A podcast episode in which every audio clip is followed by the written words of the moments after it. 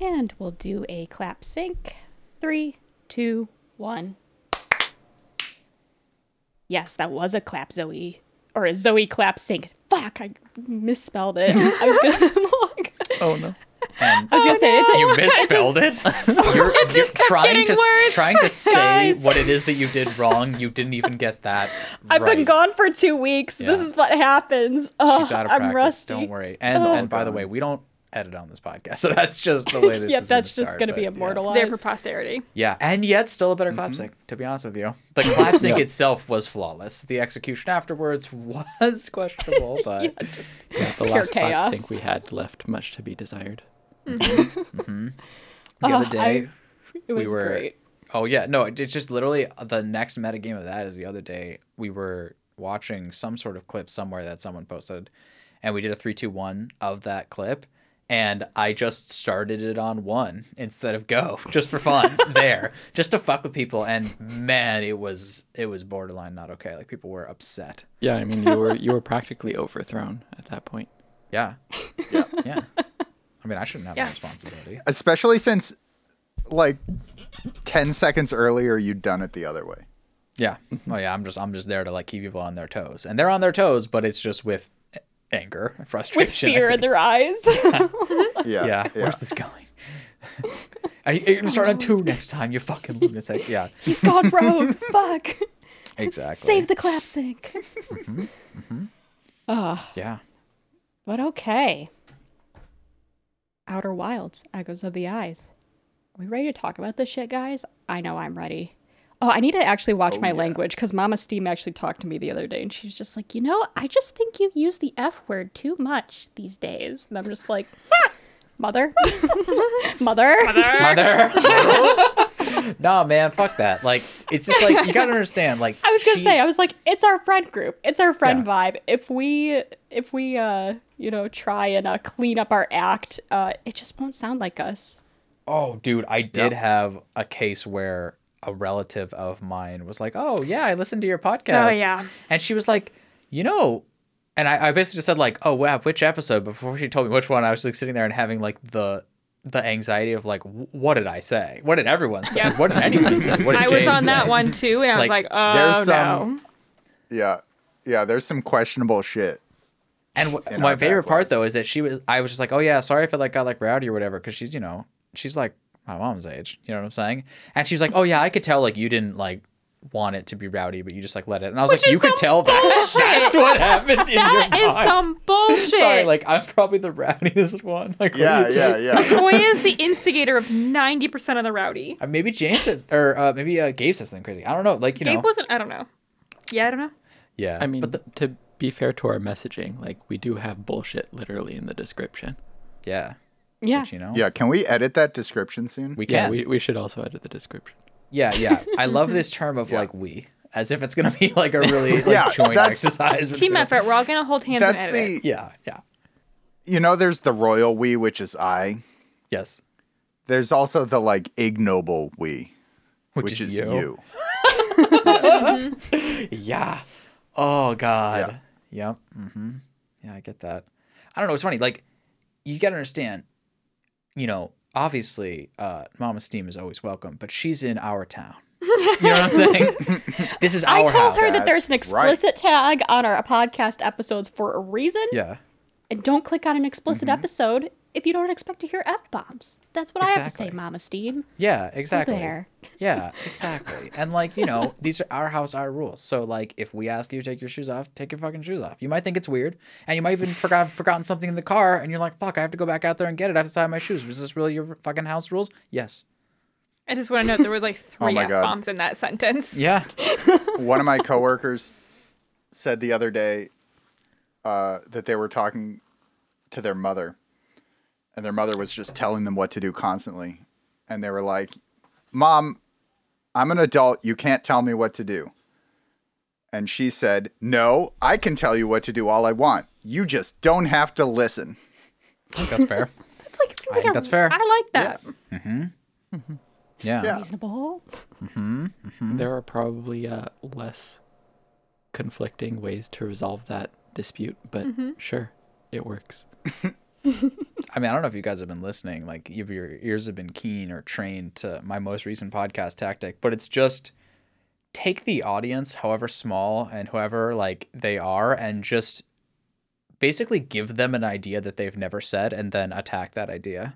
And I think it's because I've seen this on YouTube a lot, actually. I think it's the most powerful modern technique where it's just like, I want to argue against someone, but I'm alone talking against a webcam. So who can I argue against? And it's funny because some people just pick their own fans and just fight against them in this like weird, insane circumstance. So like, yeah, that's my tactic. So I think it's totally legit. Yeah, so if you're listening right now, fuck you. And thanks for listening to our podcast on the Echoes of the Eye. Like, oh, God. I guess, like, you know, what are the chances that someone picks on this episode but hasn't listened to the other Outer Wilds episode beforehand? I feel like low chance, but maybe not no chance. The other one, as in the one from last week, the 20-minute spoiler-free one? Or no, the original. But either. The original. Yeah, the original. The OG. The one on Outer Wilds classic. Vanilla, you know, V1.0, you know? I don't think we should call it Vanilla Outer Wilds. Oh, really? I mean, I think it actually works because, like, then the DLC is about the strangers, so they're stranger than vanilla.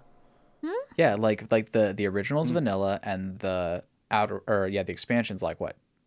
Rocky Road? Chocolate? I thought you were going to go a really different direction with that, and I'm really glad that you went with ice cream. I don't even know what you were talking about, but I think it was a bad idea. Whatever you were doing there, I thought it was a bad idea, too. Just shut that down. This is a family podcast. Yeah, exactly. Hello, Mama Steam. Yeah. Zoe's mom is literally here. F-words are one thing, but... If McCoy caught on to what you were thinking, if you looked at him in the wrong way as he was about to say that, that could have gone poorly. Yeah. It would have been the first edit in TOT history. It would have been right there. But yeah, holy shit. We took a little bit longer than we thought initially to play this game. But actually, that's just because, you know, we don't that often play a game on release on this podcast. It's pretty infrequent, actually, that we do that. And so usually we just get to sit there with all the intel, like how long it's taken. And we get to, like, have, you know, pretty large... values of n when we're looking at that number of how long it takes to beat, and we have our own equations, like, you know, if I'm playing and I'm either playing at the helm of a game that we're playing, or just I am also part of the group that plays on their own during the week, so like it's gonna take 1.5 times for me, like I yeah, so we double it if McCoy is playing. No 1.5. Don't just change the we've crafted that number over years. It's true, actually. It's not like a fuzzy number, it's a pretty specific one. But yeah, and so like we're here to actually be done with it and actually have the podcast. But I'm actually really, really glad that we did play this one on release, because whether we really knew it or not at the time, it's a great start to Spooky Games Month, this game, I think. So it fits right in, and it puts us right in the right headspace, I think. Oh, definitely. I mean, just looking at the trailer, I think, Raphael, you were just like, oh, this one looks spooky. And I looked at the trailer, and I'm like, I don't know. It doesn't look all, like, it just looks like it's dark. That's all. And holy shit, it's spooky. So well, let's put that out of the way. Yeah. Mm-hmm. It's a spooky game. Yeah. I would say that the main subjects of it would advocate for better living through spooks. Mm-hmm. Okay. Mm-hmm. Yeah, and I would say, okay, as is customary with this podcast, we're going to get into spoilers, and we're going to do it relatively quickly because, you know, last minute's 20-minute episode was basically just us trying to sell people on the game in a non-spoiler territory. But now it's we're just assuming that you either have played the game or you don't care, and either one is fine. I feel like it's worth saying, like, spoilers for both Vanilla Outer Wilds and the DLC will likely come out. Like, if you haven't played them, just go play them. Everyone's told you that they're phenomenal. No one will tell you anything else other than that because everyone's trying to keep you away from spoilers. Like, just go play them, and then you can listen to this fabulous podcast. So I really wanted to start this with expectations of what this was going in, because, again, we're playing this without all the intel. Not only do we not know, like, how long the DLC is going to be, but we also haven't watched video essays on it or whatever, you know, in our spare time thinking about whether it'd be a good podcast game or not. And we're like thinking, like, that's probably not going to spoil that shit for us. But, you know, we don't succeed. It definitely, like, you know, it sets some expectations or whatever. Or, you know, for me, like, I listen to a lot of podcasts about different, you know, pundits or whatever in the industry, and they have their opinions on things. And it's a great, you know, signpost for what games are worth your time and what games aren't. But none of that was available, at least for me, here. And so I came in with nothing except for, I think I like read the Steam page description, or maybe Raphael read it to all of us or something at some point there. And it had mentioned, what was it, like Dark Bramble or shit? Like they were going to like, do you know like what I'm talking uncover about? The secrets of Dark Bramble or something. Yeah, yeah, it said that. And I was thinking to myself, like, okay, so it's going to be more of those, like, fish that, like, the angler fish that eat you. And so I was literally completely surprised, we'll say, by what this game actually was in essentially every possible capacity. Was anybody else less than that? No. No, I mean, like, I was frankly shocked because... Keep in mind, I was supposed to be, well, I was out last week, and that was supposed to be when you guys all played and did the podcast over for it. And so I'm checking, like, the Discord after I'm back from vacation and everything, and I'm, like, looking, and everyone's like, oh, yeah, this is probably going to be, like, a 12 to 15-hour ordeal. And I was like, holy shit, mm-hmm. It's a whole other game. Like, yeah, I don't know, and there weren't a lot of rumblings about it. Prior, I mean, there was like the teaser trailer, but like otherwise, I think it was just kind of like one of those things of like, oh yeah, this is coming out September 28th. It's gonna be a DLC.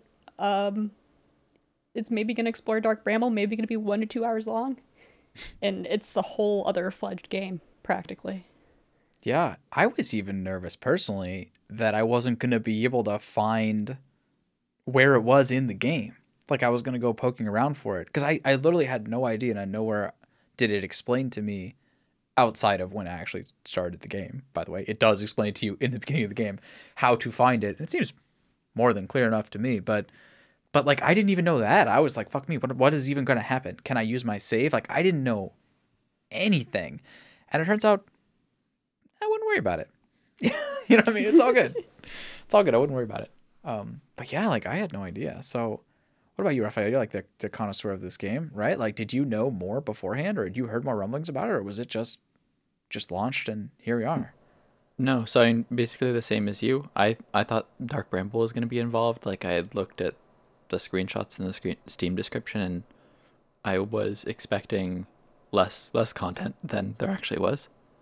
I think when I first like got to the Stranger, I was like, whoa. Yeah. Yeah. And then on top of that, like there's the whole other world there. And I was like, okay, this is a lot. Yeah. And it was a lot. I mean, there's so many wow moments, like, or potentially whoa moments, if you're going to go off what Raphael just said, in terms of when you're learning about what's actually going down in this universe. But before we get to that, because I feel like that's where we got to go. Like clearly, like we're right there and I'm just holding us back from that. But I actually wanted to talk about, like, at least for me, and I'm curious other people's opinions, I did not need or maybe even want more Outer Wilds when I finished the old Outer Wilds. Now, it's not to say that wasn't happy to play this, but it was that, for me, it was such a perfect experience that I felt so satisfied. I was like, man, the ways with which you could do damage to this perfect experience feel like they outnumber by a great margin the ways that you could improve or add to it. So, you know, Outer Wilds 2, not necessary in my mind. You know what I mean? And so I was like, okay, I'm down. I trust, you know, the studio to do this, but I'm at least a little cautious. And I really hope that it's of the same level of quality because I've almost maybe never been more satisfied by an ending of a video game than the Outer Wilds, the first one, the vanilla one, right? Hold your horses. Mm-hmm.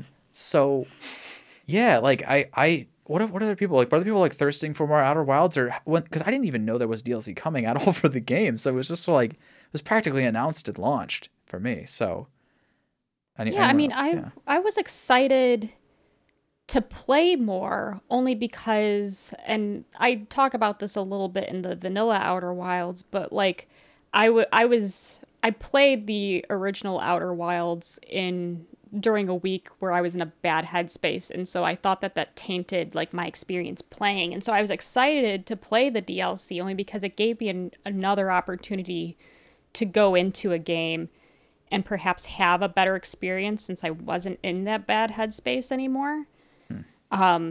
And so I was really excited to do that. But I do agree, like, I was a little hesitant, though, because despite the experience I had before, I really liked the ending as well. I thought it was very, I thought it tied a nice little bow over everything, that it was very complete. And so I was just like, what more could they actually add to this world? What more could they add on to the story that would make it better? ? So like I felt torn because I was excited to explore more, but at the same time I was also like hesitant to explore more, only because I was just like, ooh, this could go one of two ways. Totally. And the way you say that, to say that like this was like your best chance to like get another set at that experience, or like shot at that experience, is super true. Because man, there's no way you could have just like, well, I'm just going to start another Outer Wilds playthrough and I'm just going to like start my experience. Like, just that would never work. Yeah, you can't. Not at all. Yeah. You can't forget what you know. Yeah, totally. Yeah, I think one of the top Steam reviews is, I can't wait to grow old and get Alzheimer's so that I can experience this game for the first time again and again. Yeah. Yeah. Mm-hmm. Yeah. I get that. I mean, it's a sad... You have to lose a lot of other things in life in order to get that experience again. But yeah, like, you know, I get that. But so wait, so anyone else? Like, I'm just curious, like, how are people feeling in terms of, yo, there's more Outer Wilds? You're like, oh, there's more Outer Wilds. Did I need that? I don't know if I needed it, but I wasn't not down for it. I think, like, yeah, I wasn't that nervous about it. I feel like sometimes DLC for like your favorite game comes out. I can't remember what came out recent, like somewhat recently, and I'm drawing a complete blank. Or like a sequel for a game comes out. We're just like, oh, please don't fuck this up. Just like, please don't fuck this up. I mean, you don't really have faith that they're not gonna fuck it up. You're just too worried. And I feel like in this context, I was like, okay, they made Outer Wilds. Like, this is not gonna be bad. And like, they clearly didn't need to release DLC. Mm-hmm. Like, they just didn't. Like, that game wrapped up, like everyone else said, like, perfectly. It was obviously, like, incredibly well-reviewed, like, critically acclaimed. Like, they did it. They did the thing. It was, like, this huge success, and it was so well-wrapped. They didn't need to release a DLC. So my thinking was, like, they have something that they know is good, or they wouldn't be doing this. So I was excited. I had faith. Yeah, I guess personally, like, I did want more of the Outer Wilds. It's not that like the original game wasn't this amazing thing. It was just like, I wish I could have more experiences like it. Yeah, I would like 20 more games like the Outer Wilds to be released in the next year. I would play all of them. Okay. Yeah, if I could just, you know, like quit work and just full time play games like the Outer Wilds, mm-hmm. I would find a way to make that happen. Mm-hmm. Oh, you could have like a personalized YouTube channel that exclusively reviews Outer Wilds style games. And you're like, mm-hmm. your avatar would be like the adventurer from the Outer Wilds, right? Like in the spacesuit or something. Like, this could happen. Okay. We're in a world where niches are popular, but okay. Yeah. But yeah. As for like, what did I think of, like, what did I expect from the DLC? I wasn't really sure. Like, I feel like when you only have one game from a developer, you're not really sure, like, did they just, like, get lucky and make something that was perfect, like, stumble into it? Or are they, like, really capable of doing that multiple mm-hmm. times? I mean, I think you never really know, because, I mean, everybody can make mistakes. But that being said, I wasn't at the extreme where I was like, oh yeah, I completely trust them to make like a perfect thing either. I was just like, I don't really know. Like, we'll see how it is. Yeah. And it's, what's really interesting is that this is not another game. I mean, it may have the weight of another game in terms of content, and it may have like a lot of aspects, but it really is like a DLC in the context of it. It not only takes the systems and mechanics and plays with them, but also it takes the spiritual essence of the game too. And so they really did do more Outer Wilds here, even though, you know, I'm sure we'll talk about some of the differences, of course, but it is more Outer Wilds. And their next full-fledged game, if it's not Outer Wilds, that's the one I'm nervous about, mm-hmm. if that makes sense. I do think, though, kind of what Rothbrail was just talking about, I mean, spoiler alert, I really liked the DLC. I think Jesus Christ. Within the first, I don't know, we hadn't been playing Valorant, like, I don't know, 5 hours of playing this DLC. Like, McCoy and I had taken a break and we were like winding down for the night. And I was like, they did it. Like, it wasn't a fluke. Because I do think that there's something when people, especially with kind of like these weird indie games, just in general, like, you wonder if someone just stumbled into it. Like, if they just accidentally created a great game and they don't really understand how they put it together, or they aren't going to be able to replicate it. But I think pretty quickly into the DLC, I was like, they know. They know what they did. They know why it's good. They can replicate it. Like, they had more in the tank. They have more ideas, which for me was super exciting. Because I don't know. I also was like, are they ever going to make anything else? Like, is Outer Wilds just like a one and done? But now I'm cautiously optimistic that they have more to come. You know what's a comparison I thought about? That's a weird comparison, especially now that we've actually played our block from them. But I thought about Supergiant Games, where I was like, man, Bastion was a murderer out the gate. Mm-hmm. Like, it was just, I mean, it was like world-endingly good, it felt like. And then, like, at least for me, like, I love the art style of Transistor and the story of Transistor, but the gameplay wasn't as good for me. And we've obviously had podcasts on that, and definitely not everyone agrees with that by any means. And then I bought the fucking world narrative for Pyre for years. That it was like this weird thing that nobody understood how to put it in there. And I was like, oh my God, so maybe Supergiant Games can't do it again. Now, we've played Pyre since. And by the way, that game's fucking incredible. They can do it again. Yeah. Holy shit. But it's like, I thought about that and I got nervous a little. Like, can they keep doing it? Like, because I want to believe in my heart that if you strike with a game like Outer Wilds or Bastion, or any of these like indie games that are just truly amazing on multiple fronts. It's not just like, well, the gameplay loop was really fun, like, period. No, it's like everything. Like, the story, the art design, the voice acting, just the gameplay, everything is nailing it and all in harmony. Then I want to believe that you can do essentially whatever you want. Like, you have the magic. And so I want to believe, like, God, could you trip over and make a game as incredible as the Outer Wilds? Or even the game as incredible as Bastion. Like, I don't want to believe you can trip over and do that. Like, maybe you make a fun shooter, you know, and you like have a really cool innovation for like health packs or something. But like a whole indie game that's just truly incredible and synergistic, I don't want to believe it. Now, maybe it's true. You can. I don't know. But I want to say that you can follow this studio forever and it'll just be magic forever. Because it's like, you can't make this and fluke it. I would love to fluke a game this good. Do you know what I mean? Like, that would give me such joy. Oh, James, what about you? Yeah, what about expectations for this game, or like thoughts about more on the sequel or anything like that? I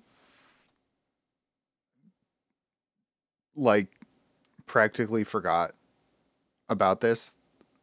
Like, even despite the fact that we had a deliberations episode and talked about this game on that episode, I blanked that out of my mind. And then when I was looking at the schedule for like what game we're playing next, and it was like Outer Wilds, Echo of the Eye, I was like, what? There's a DLC? That's awesome. What a great idea. So that, I mean, I don't know. I just, I stumbled into greatness, apparently. Honestly, I think it's a great way to go in. I mean, I'm really thankful to have known so little about it going in, to be honest. Yeah, absolutely. And like, talking right now, and I am remembering that we talked about it and that there was that comment about, the secret of the Bramble. Yeah. Whatever. Dark Bramble. And being a little bit nervous about that. Because the fishies are scary. Yeah. Turns out this game is scarier. And, yeah. And there's this one transition in this DLC that is very similar to the Dark Bramble transition into a fishy world. And I realized that every single time that happened, like, my body tensed up a little bit. Mm-hmm. Yeah. Oh, James, this must have been a scary game for you at times. Yeah. Yeah. It's a scary game for everybody at times. But yeah, I think that going into it with like basically just forgetting that it existed. I wasn't like thinking about, ooh, I wonder if they'll fuck it up or anything, because I didn't have enough time, you know? Yeah. But I also think that I kind of, based on how well crafted the base game was, like anything that they would choose to add to that game, I trusted would be good. Mm-hmm. Fair. I think we should go into it. Okay. I just wanted to set the stage. I just do that because, like, man, like, totally blindsided by this game. And in fact, you can tell they're masters at their craft already from the fact that they were managing and crafting blindside experiences by essentially lying in their trailer and lying in their fucking Steam description. Mm-hmm. Like, they are literally trying to craft a blindside, blind playthrough, quote unquote. Yeah, which I love. Yeah. Yeah. And well, it's not a lie though. You do discover the secret of the Dark Bramble or whatever, or one of the secrets. Yeah, maybe like misinformation. What's going on there? You know what I mean? Like, yeah, it's not definitely misdirecting. Mm-hmm. Okay, it's fair. A red herring. Mm-hmm. Yeah, I think too. Like, I know that we are about to talk about like intricacies of this game. Okay, but I've had to like work myself up to it because I feel like this is a game that like the community around, like, no one fucking talks about these games. Like, the respect that people have for the experience and like the blind. Like, going in blind is so strong. Mm. Like, people won't talk about them. And so every time we, like, we go to, like, actually get into it and, like, talk about just spoilers and story, I'm like, ooh, feels wrong somehow. Even though we have all played it. So let's start with this. There's a new entrance at the museum, new entry mm-hmm. at the museum. And you go there, right? And then you see, like, there's this radio tower and this different signal. And you want to go figure out, there's this like initial puzzle of like they're taking these pictures around the sun and there's something that's blocking out the sun. And then you eventually figure out how to actually get there based on the degrees and the angles and this, that, and the other, and the time cycle. And the moment that this ship pops in front of you, that for me was like, whoa, oof. I immediately got chills. Yeah. I feel like you're just right back in it because like you're like, oh, I kind of remember this game. It was amazing. Like there's all these cool reveals. And then you're like, okay, I'm going to follow this signal, like blah, blah, blah, blah, blah. And then it's like this giant dark black hole in front of the sun. You're like, oh, fuck. Here we go. And what's so lovely about that is that happens and it hits deep. And you're like, oh, shit, they are not playing around. But then that is not so far, remember, from two more insane reveals, which is you get inside the docking bay mm-hmm. and then you have to figure out how to open that fucking door with your flashlight, which is insane. So that's like they're already using this mechanic in a totally weird way. And you're like, okay, this is alien. And then you walk through that door and you see the fucking actual inside that shit. So good. And you're looking up on the sky and you're like, oh my fucking God, it's a circle. Like, it's a halo. Like, this is literally Halo from fucking Halo. Halo from Halo. Nice. Okay. But seriously, like, I was just like, it was just like, bam, bam, bam, right at the beginning of this. And I to me, it was just, I was in awe. Oh, I mean, yeah, definitely. Sure. Like, I immediately got tense and on edge because the music when you discover the ship is mm-hmm. kind of like a little bit like, I don't even know how to describe it. Like, chilling is just the best way I can describe it, where I'm like, ooh, it's just this dark, looming object in space that I'm going to go inside of. And of course, you know, I think for me, it was a little bit unfair only because I saw people's Discord reactions before I played this game. So I was like, this game is scary at points. So I get to this point, I'm like, oh God, is it now? Like, exactly. So you've heard that's also what I was like throughout the entire game because Raphael and James had warned us it was scary. And so I was jump scaring myself for like the first 7 hours. Just like, is that it? No. Yeah.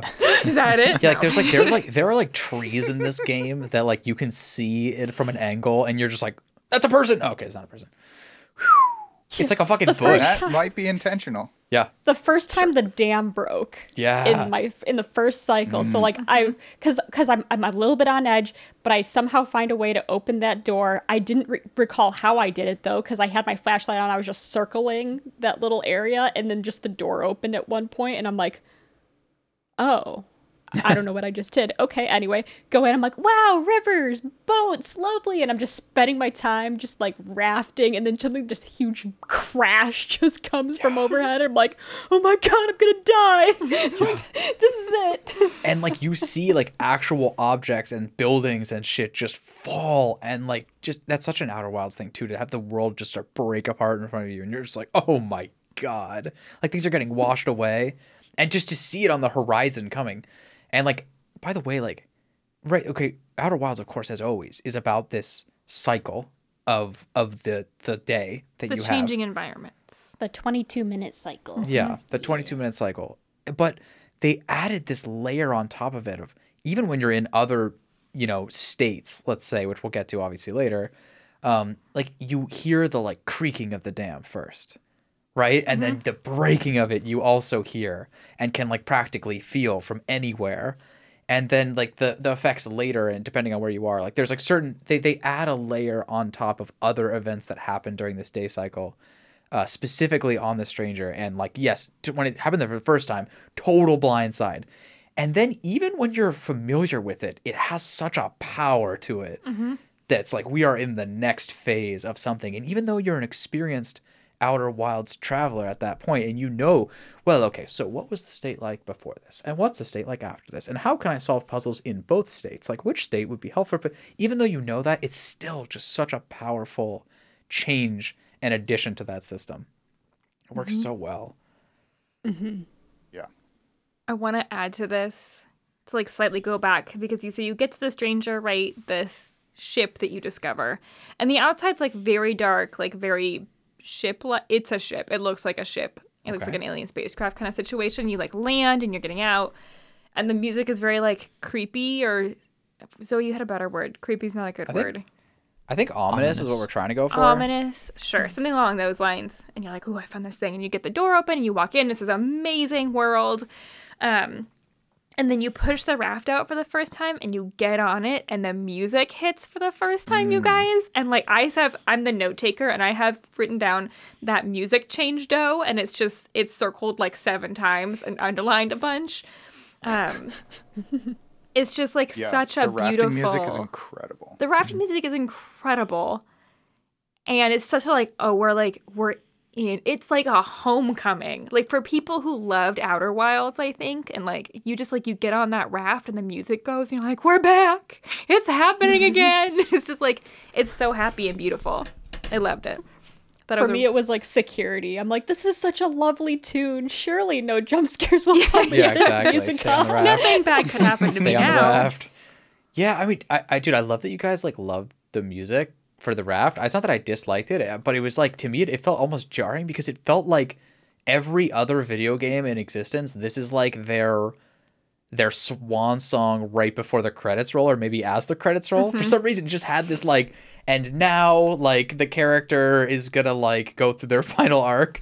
Like feel to it. I think at the beginning, at some point, McCoy, I think you said it while we were playing. You're like, this is like Life is Strange wishes that this was its ending credit music, and I was like, after that I couldn't get it out of my mind. It's 100% true. Like dramatic games wish that this was their ending credits music, but it's not. It's just you're on a raft. Also, and it's amazing. Don't you think it's kind of a subtle like maybe F you to the player too a little bit, just like a little bit, because when I would crash the raft and the music would stop, like, I was just like, oh, man. Why you gotta do me like that? Oh. Yeah, that was unfortunate. Yep. Yeah. I just think, like... So... Go for it. I just wanted to mention, McCoy said something about the creaking of the raft, of the dam. Mm-hmm. Yeah. Is that like one of the noticeable phase changes? Mm-hmm. It's I want to say a harbinger of what's to come. It's before the dam breaks, but it gives you a signal that it's breaking. I think what happens is you start to see visual effects of water coming out. Oh. Yeah, you can see visual effects of water. There's also like the electricity bzzz for it goes bzzz for a second. Mm-hmm. Yeah, so that's actually the solar sail opening. Oh. That's what I was going to say. That's cool. Use it as like use it as a time cue. Kind of like when you play the base game of Outer Wilds, like there are cues throughout like the cycle of like where you are. You can be hardcore like Raphael was for us at the end, and we just have a timer running. We're like, Raphael, time. Yeah. Time. He would like tell us.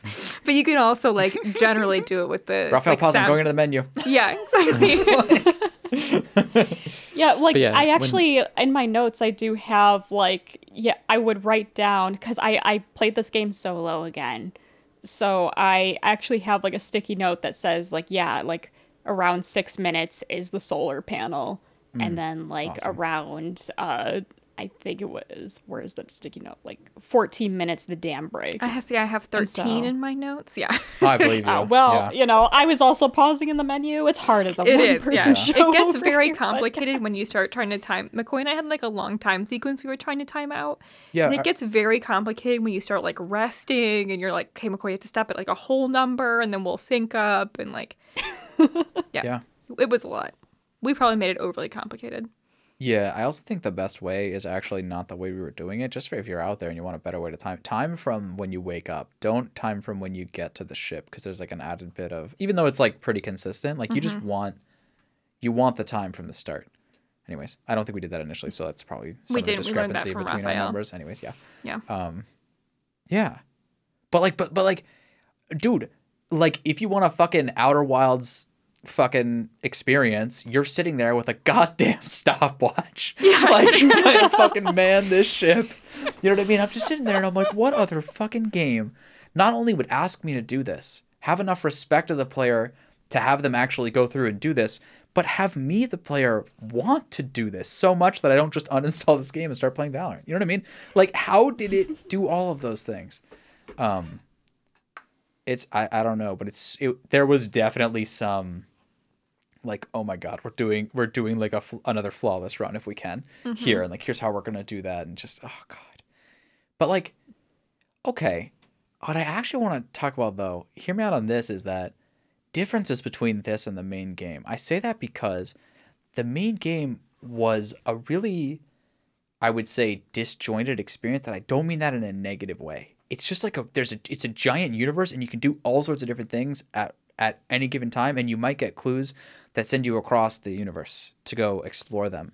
Whereas this was a much more focused, like centralized experience, so much so that you're like literally inside the stranger pretty much for the majority of it. You don't really have to do much else outside of it. And so it's very almost different that way, like in the way that it's focused and when you combine that with how much more experienced we are as players, it felt like a very different vibe, despite, you know, of course, being more Outer Wilds. Do you guys know what I'm talking about when I'm saying this? Like, did this ring true to you guys? Yeah. Mm-hmm. Yeah. I actually think it's what contributed to how this experience was different for me playing solo than even the first time I played.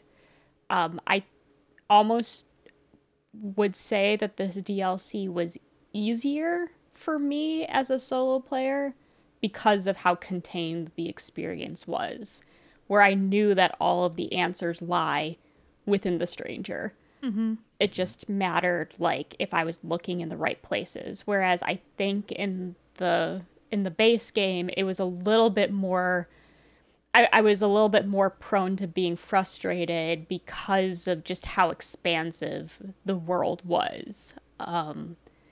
You know, when you have to take into account the timing that you come across 6 different planets, you know. So it was definitely, I think, easier to manage in that regard, and definitely contributed to why I enjoyed playing this DLC solo a lot more. Mm-hmm. Yeah, I was thinking that would be the case. And also you're so much more experienced with solving the puzzles, and there's a lot of puzzle solving. Like, whereas sometimes it felt like in Outer Wilds it could be an hour in between a solution to something. Mm-hmm. Here it felt much more rapid. Like you were just like, you know, like even sometimes complicated puzzles could be solved in minutes. Now, it's not to say that you wouldn't sit there and wait and not understand that and take an hour, but certainly there were some where you were just like bam, bam, bam, rapid fire, even if they were complicated puzzles, just because I feel like so much more advanced at understanding this game at this time around. And so it felt like it was for those types of people. Like it felt like it was for the people who have had a lot of experience with the game and can solve things fast, especially when it's in a constrained area. I do think there's one other element, though, that they changed from the base game that also helps in that. And maybe this is just me as a player as well, but the DLC also communicates information and mechanics about the world through picture rather than text. In the DLC, whenever they need to tell you a little bit about the lore of, I call them the Owleks, or the Owlks. I don't know what to call them, mm-hmm. but like they were owl elk hybrids. I call them Olks. But I was trying to, like, they communicate, or I guess they store their information through these slide reels, and a lot of how you solve puzzles is by finding these slide reels, internalizing some information, and then, you know, replicating what you see on the reel. Whereas in the base game, you mainly get your information through text logs from the Nomai. And I also just found the pictures to be, like, I was better able to internalize information a whole lot easier in this DLC because it was done through that picture as opposed to text. Like, I can only imagine, like, them trying to describe through text, like, how to set down your lantern and walk away, and suddenly you're in digital world. Like, I don't know how they would try to textualize that, but, like, the visuals, I was just like, I see what I need to do. Oh. I got it. That's really interesting to me, because I actually had the opposite experience. Mm-hmm. So it's like, I would look at the pictures and I'd be like, okay, like, they're, I got what was happening in the things, but it was sometimes hard for me to actually take that and turn it into a solution to the puzzle. So I would go and look at the ship's log, and the ship's log would explain it in text, and then it would make sense. Because the ship log, they tried this time around to really, really hit on a word or two that might be a little bit of a leap in hint logic for you. You know what I mean? Like, I saw someone do this. Then I saw someone try something else, but I didn't see what happened afterwards. You know, just like, and you're like, all right. It might be that the ship's log was a bit more helpful just in general. Yeah, I did think that the clues, from my memory, and I was curious to ask you guys if you remember it the same way, like, I thought that the clues in the DLC were significantly more explicit than they were in the base game of Outer Wilds. Like, I you know, there were, I mean, when you're looking for passwords and things, like, they literally walk through, like, step by step exactly how to get somewhere or exactly what to do. And I don't remember that being the case very much in Outer Wilds. Like, I felt like in Outer Wilds you had a lot more, like, disparate pieces of information, and you had to kind of, like, figure things out on your own. Like, the one that I'm thinking of in particular is, like, when you needed to get into the core of Giant's Deep, the water planet, and you had to, like, get inside of a jellyfish to do that. Mm-hmm. Mm-hmm. That was, like, there was experimentation required. Like, there was no my writing that was like, and then you enter the jellyfish in this way, you'll be safe, you go down to the bottom. It was like, okay, you have, like, this electrical thing, and there's these, like, weird jellyfish, and I know something about this is going to work, but I don't know what it is. Whereas I thought that this DLC was much more explicit in its clues. Both because I also find the visuals maybe a little bit easier, but also just I think it was intentionally being more clear with what it wanted you to do. Yeah, in both ways, both in the visuals and in the text log in the ship. Mm-hmm. Yeah, I agree. This is a really interesting point. I had not ever thought about the difference in the slide reel to the text writing. Mm-hmm. But yeah, the slide reel definitely, like, vibes with me more. Like, I felt like they were so much more evocative.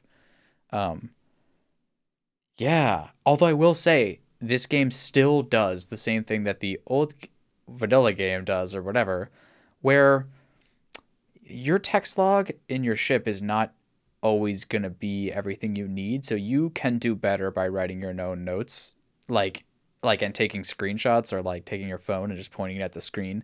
There were definitely a couple times where we didn't get pictures of certain things, and afterwards I instantly was like, fuck, which slide reel was that? I don't remember where that was. Like, fuck, if we had had a screenshot of that, that would have been better. And you look in your ship log and it's like they got you way further, I think, than in the previous iteration or whatever the fuck. But like, it definitely still, you can still get caught not having had your notes if you don't remember something.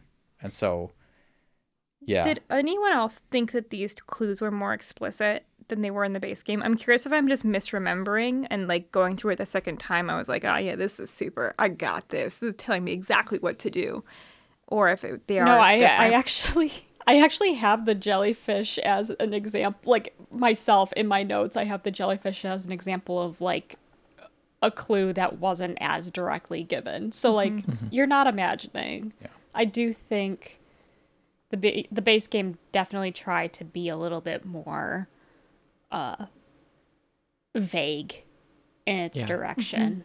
Yeah, it's the jellyfish was like one of the few clues that I ended up looking up in the base game.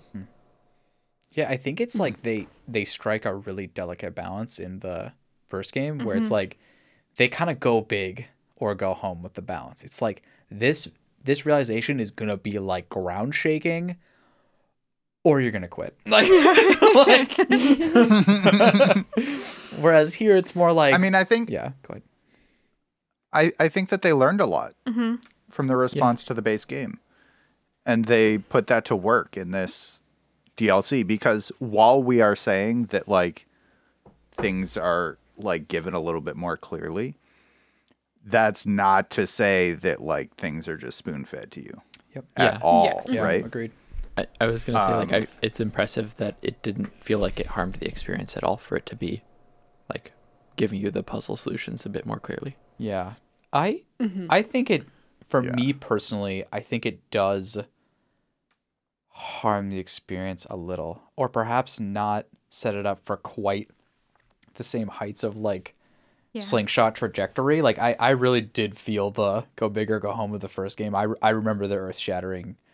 Like, I remember when you got inside that jellyfish being like, holy fucking shit. Yeah. Well, because I remember. But it was also chance. I mean, there's an element of that of like, definitely. If you just don't think of it, you're fucked. Oh, well, yeah.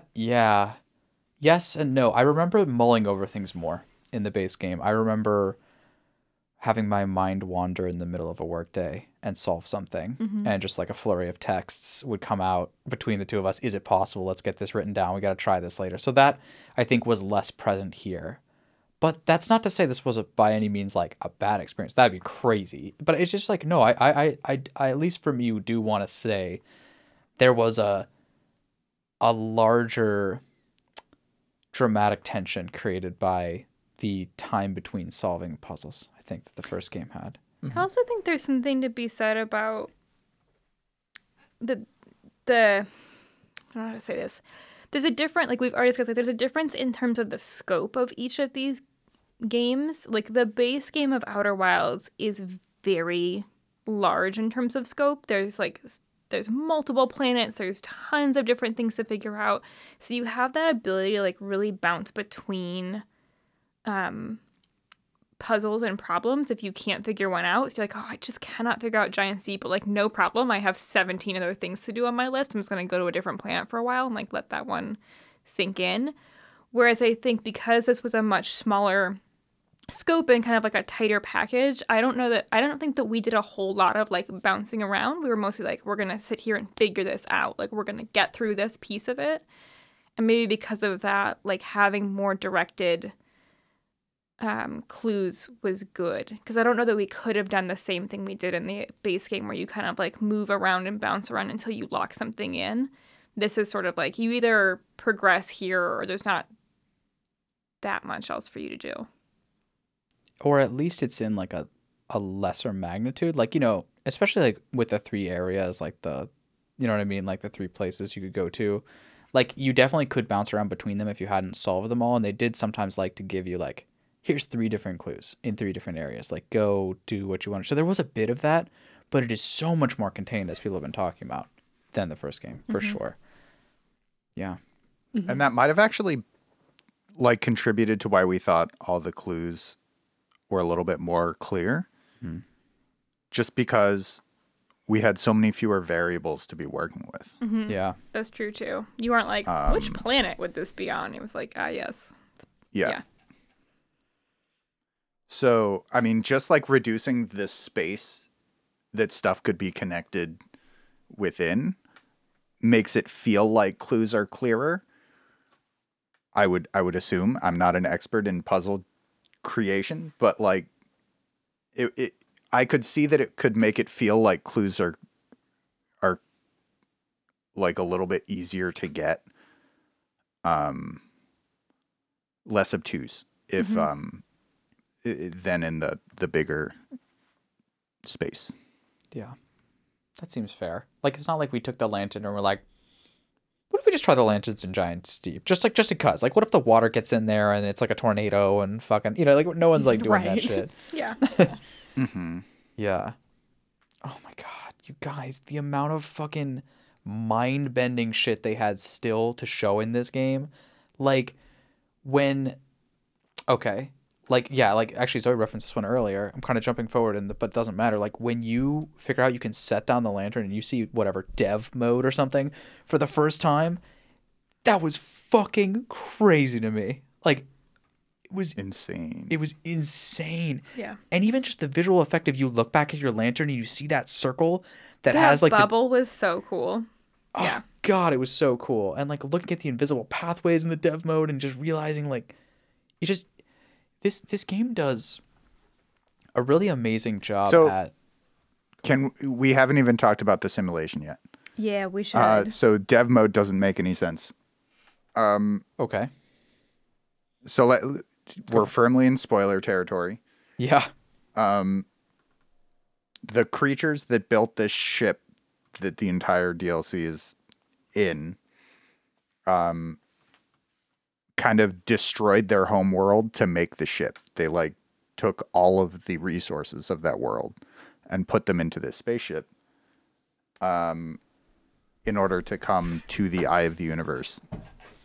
And they missed their home world. So they created like a VR simulation of the world. Mm-hmm.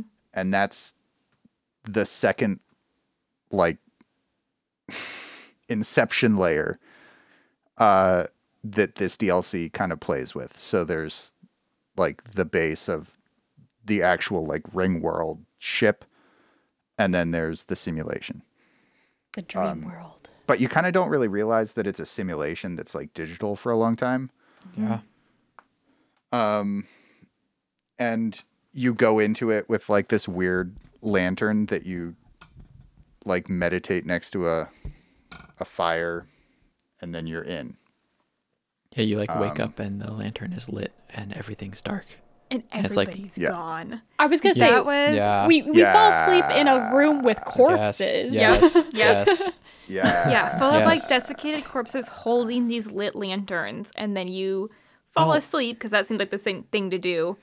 And you wake up and they're all fucking gone. Well, so, but like the way I would even describe this is that there's an arc to this game, like in the sense of that first 7 hours or whatever the fuck you were talking about, where you're like sitting there like just ready to get jump scared, but they're not really coming. Yeah, you're being jump scared in like paintings and shit. Yeah, and you're like getting jump scared in like ruins, you know? Like, oh God, this door. That's figuring out how to get into...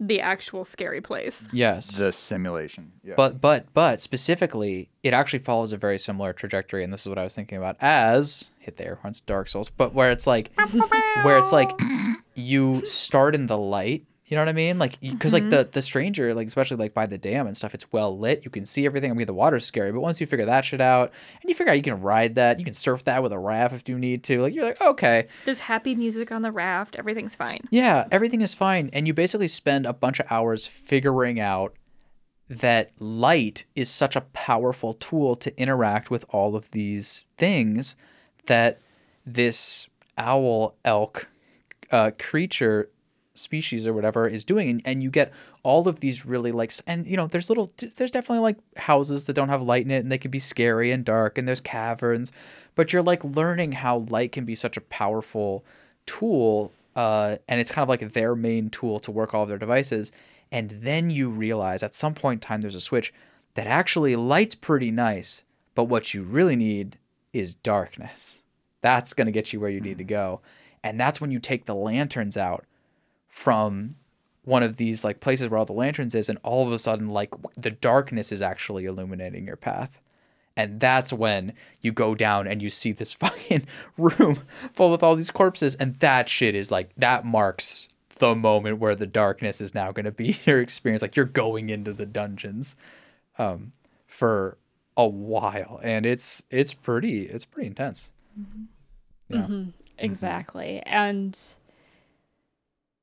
I would say, like, especially when some of the light, like as McCoy said, like some of the contraptions only work in total darkness, like even like opening doors at, like, you can have your flashlight shine on a door as like the lock mechanism like goes around it, but eventually you're going to need to turn that flashlight off to get the door to actually open. And just those like 3 seconds of like being in total darkness can still put you on edge of like, yeah. Oh, yeah. Oh God, something's that here. Was, I think I don't know if I was yelling. I wasn't yelling at McCoy, but I was strongly telling him when we figured like that kind of part out, I was like, this is a fucking horror game. Like they did this. Like, you know, I just felt like the moment that they start playing with darkness as something that you have to do to progress, like it's a horror game. Yeah. Exactly. I actually, and we can never know the origin, but I actually, this literally could have, I can see a plausible world where they were thinking of how can we play with these mechanics. And someone was like, could there be something that's kind of the opposite of the quantum, where it's like, instead of like seeing things, it's like not seeing things. And then everyone's like, wait, but then you'd be in the dark all the time. And they're like, okay, horror game. But like, it just fits so well. By the way, fun fact for those out there who are scared, you can shoot your probe and it will act like a ceiling light. So shoot that on the top of buildings. Like on the ceilings, and they will illuminate everything. Of course, you can't open any fucking doors, but, you know, at least you can fucking see. Also, you can't have the probe in the simulation, unfortunately. Yeah, the simulation, right. You don't get it. So, guys... And it's very dark in the simulation. Yeah. Dude, in true Outer Worlds fashion, we actually discovered... Outer Worlds? Fuck, I didn't play that game. Oh, fuck. Boy. Yeah. Drink. First mistake. Oh, jeez. Yeah, what if someone actually just... Sorry, I didn't mean to derail. No, it was a good derail. Yeah, no, but we actually found the simulation world, which, I mean, I don't know, is like the spiritual fucking dreamland. We actually found that by accident, in essence, like by dozing off at one of the fires with the device in our hand. Just, I was trying things. It wasn't like I had no intention. Them, yeah. But I was just trying shit, and we did that, and it's just like... That's such a function of this game. It's like they're going to give you like a linear progression through it, and it's not linear exactly, but they're going to give you clue to clue to clue, and it all works together. But we just were we were looking around these towns, man, before we knew anything about them, before we knew where we were supposed to go, like supposed to go through behind the fireplace. We didn't know any of that. We had not seen any of those reels. We were just going into these worlds with no idea why, but just certainly you have to explore. And the terror of like going through, and of course it's like we're playing on controller, so I'm not fucking full running anywhere. I'm like slowly creeping around corners and hiding behind stuff, and just like it was just like really, really powerful to just not know, but just to know that you're gonna find something that's gonna lead to something if you have the strength to go into the darkness. And oh God, it was so good. We turned it off that night and came back the next day. Like, what can I say? Yeah. Yeah. So I do admit, like, the scaredy cat in me the first dream world I actually went into was the Starlit Canyon, okay. AKA Big Mansion House, that has, what, 8 to 10 spooky guys. It's the Scary Place. Oof. That was the last one that we did. We saw it. We might have also seen that one first, but it was like the last one that we completed because I was like, fuck that shit. No. Right. So that was the first one I went into. I didn't understand the lighting and extinguishing mechanic because, you know, you do that all by trial and error. So I extinguished this house. I'm like, well, fuck. All the guys are free. I begin to just like walk around. Immediately I'm running from like 5 of them. I get what I thought was eaten by them. They don't eat you. They grab you and they snuff out your flame. That's right. So that makes things a lot less scary, I suppose. But you wouldn't know that if you just hard the second they grab you. Just a little less scary. Yeah, because the animation is intentionally frightening. Yes, well, okay. I was going to say, let's actually talk about the design of these owl elks, because I honestly think for a game designed on darkness and light, these are the spookiest yet most endearing things ever. Yeah. like they're very cute up close, but in the light, because you know you kind of you have this focus mechanic on your light where, you know, if you don't focus, you get a kind of ring of light around you, but you can't see very far, but you can focus the light to kind of shoot a beam forward and see further in the distance. And nothing is more terrifying than focusing your beam and just seeing two white eyes staring back at you in this like stark white silhouette that is antlered and very tall, but also kind of hunched over, carrying a lantern of their own. Like, it is like I go camping a lot and it's the same it's the same kind of effect of when you're walking alone in the woods at night and you just suddenly see eyes and you're kind of standing there like, is that a deer or is that a bear? One of them can kill me, the other one I can scare off. And I don't know, I got that same feeling kind of just walking through the worlds of just seeing them. And they make these noises, and then they just kind of start stalking you, and then they kind of leap out at you, and it was terrifying, but like, I want to say delightfully so, just because I love the design of them so much. Yeah. I would rate them 7 out of 10. Woodcuddle. Careful with those horns, would you? Yeah, I mean the antlers. I'm not quite sure how that would work. I mean, I guess their beds are like mostly vertical, so that makes sense given the antlers.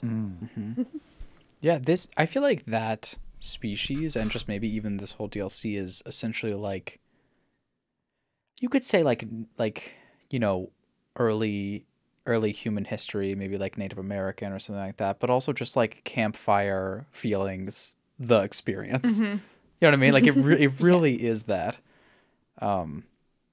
And yeah, it's awesome. I think it's worth noting that so they have these magnificent antlers, and a lot of the motifs in the world are also antlered. And so, like, for example, there are antlered chairs around, which when you're walking around a very dark place and you shine your light on antlered chairs, they look like antlers, which is terrifying, and a really smart design choice that I wish they hadn't thought of. But it's also like, but the juxtaposition is hilarious because it's like that shit's scary, and then you're like, okay, so that's like the grandpa creature that's in this painting, and then it's like the son and the you know, like the, you know, they're like holding hands here while he's like, you know, learning his first real burning, or like, you know, it's not quite that, but like they have all this like family imagery like on all the walls, you know what I mean? And they just like, they have like instruments around, and they have these indicators that they're not like just evil, and yet they're fucking scary at times for sure. Yeah, it's, they're just like spooky things. Did anybody turn on, they're like mall goths or something? Oh, this is the less question. Did anyone turn on the less scary mode? I did. You did? I will what admit that do?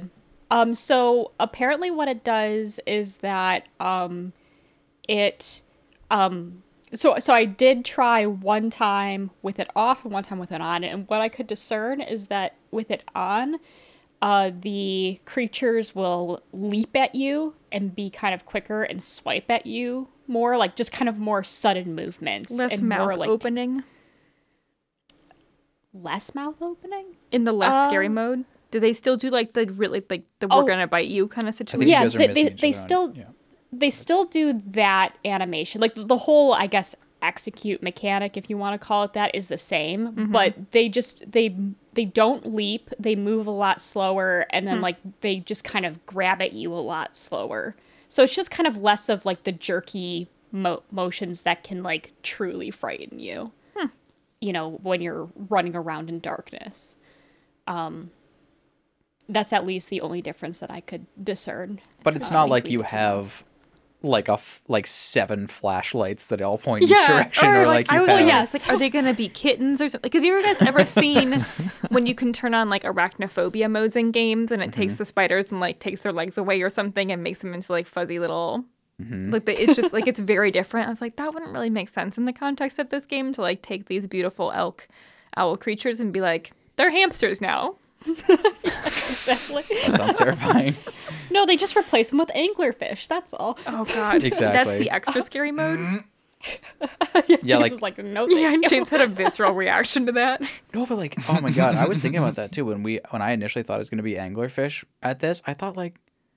Dude, like, is that going to be their scary? It's just going to be more seas of anglerfish? It's enough. Which is scary, but I was also like, you know, I don't know if that's that creative. But, like, this is such... But it is scary. No, because, guys, we are literally discussing a really similar gameplay shift to a game that we have played many moons ago that had such a different impact when it did this. But do you guys remember when... Ooh, title. Ethan Carter in the dungeon... starts jump scaring you in that fucking cave. Yep. Like, that's this game mode, but it's like, we ain't complaining about this shit. Do you know what I mean? Like, they actually did this one right compared to that shit where you're like, you just ruined your entire game. But I was nervous. Like, they could have ruined their entire game Ethan Carter style, but instead, I mean, this is scary, but I definitely by no means think it ruined it. I feel like it fits well, like, considering. Mm-hmm. So, fair play on that. Like, I always get nervous when... games like this add anything that really moves. Like, it's true we did see the Nomai, but not really. You do talk to one and you're like, hey, what's up, dude? And he's like, oh yeah, what's up? And like, there's some of that going on, but they don't just like walk around. Like, this game is about discovering essentially inanimate objects and being scared about the implications of why they're there. Okay. That's what the game is about. And then they're like, fuck it, in this section we're just gonna have creatures walking around. And I'm like, oh God, like, if you do this wrong, there's so many ways you could ruin it, because you're playing off this like fantasy of all these creatures, or like what they could have done, or what happened here before. And yet, I don't know. I don't really like scary games personally, but I think this one was really well made. It made sense for the context of the world itself and the story in itself, because like once you realize that it's like, okay, like, the whole reason these creatures kind of chase after you and snuff out your flame is because you are in their virtual world, and they're like, who the fuck is this? Get him out of here. Like, it makes sense there. And I think that's also the reason why we disliked it in Ethan Carter, was because that whole segment in the mines with that ghost just like felt so disjointed from the story itself. And it ends up, the ghost in the mines was a story that Ethan created himself. And, you know, so that kind of loosely ties it into the story. You're like, no, you put a fucking horror game in here all of a sudden. What the fuck? Like, yeah. And so, and like, I think Raphael had like mentioned when I was like, oh, this is spooky. He's like, well, once you realize what they're actually doing, it's not really that scary. And I'm like, okay, yeah, they're snuffing out my flame because I'm an intruder. I get it. But like, so it kind of like helped kind of quell the spookiness a little bit. It didn't quell it all the way. I disagree categorically. And I told Raphael that to his face the other night. I think personally, I don't really like horror games in general. It's not that like, I get too scared in them and I can't handle it. It's just that I usually find them just not very interesting. And so this game, it had some scary moments, but for me, that really like seeing that they're just like taking a big breath and going whew, on your like lantern. I thought that was actually really cute in retrospect. Once I realized that that's what they were doing, it's like, it's actually like kind of a kind gesture. Anyway, so after that, I was like, okay, I understand where they're coming from. And now I just got to work around it. And I just thought they were really a little, I mean, and no shade on the game for this, but it was jump scary. You would get jump scared by these creatures. Like there were moments, there were frequent moments where McCoy and I would like be walking through an area. And he's like, okay, Lane, like, they're going to be in here. I need you to just be cool. Like they're going to be here. Don't freak out. I'm like, and I'm sitting there being like, yep, I'm fine. I know they're here. It's totally fine. And then I would just lose my shit because one of them we come around a corner. I was like, it's there. Yeah, it's like that's not calm. I need you to try again. Like you know that effect where like you scare one bird for whatever reason because you like walked by it too close, and then all birds in a 40-mile radius just decide to leave. Like it was like it's like that where I'm like Elena, don't get scared. And so I see this thing, and I'm like, yeah, I saw his antler here, and I knew he was there, and I even like was pointing, trying to like indicate, and then he like jumps out, and so I'm not scared in that moment. I mean, I am to some degree surprised, but what I'm really surprised by. Is the screaming. Movement to my left that's just like ah! Like that shit like lights my whole nervous system on fire, and I'm just like okay. Yeah, that's why I won't be playing Prey with you guys next week because actually just McCoy can't handle me being there. Fair enough. It's one of those things where like it's true that they blow out the flame, right? But I still did not find myself letting them do that. When I was caught and it was over, I'd hit the start button and end that loop. Like, I just didn't want to wait for that. And I think that's telling Meditate enough. Until next loop. Let's go. And gone. That's actually a major point of contention. McCoy prefers the full quit. I do. So the menu. I mean, no, we didn't have meditate for the entirety of our original playthrough. Yeah, we just didn't ever talk to them about that because apparently if you talk to him earlier enough he doesn't have that dialogue option, so I just never knew that there was in like the first two loops. Yeah, so like I just got in the habit of, I'm not saying it's actually better or anything, I just got in the habit of it, so I just do it. Plus it gives you a lot of freedom to be able, and you can maybe do this with meditate too, but like are there any cases like where you can't meditate, or I guess you can just always meditate? Like, no, because it's in the pause menu, the meditate until next loop. So yeah, basically it was just a nice way because also, at least in the scary parts, the meditation is nice because there's a deep breath that comes after the loop where he goes, and I was just like, okay, breathe. We got this. Let's go back to the ship. Yeah. I did want to go back to the scariness. I think another thing that helped for me, and I'm wondering if this is like an effect of, like maybe you guys have played other horror games where you're expecting certain behavior from the enemies, I guess. But they actually, in this game, they don't really go up to you that quickly if you spotlight them from far away. So I think one of the things I noticed from watching McCoy and Elena playing was that like as soon as they spotlighted anything, they were like, "Oh, we got to turn out the lantern." And I think that's actually the wrong response gameplay-wise. It's like, okay, you want to see, like you have time to look around, and they're gonna home in on wherever your lantern was last. But you figure out where you want to go that's not there.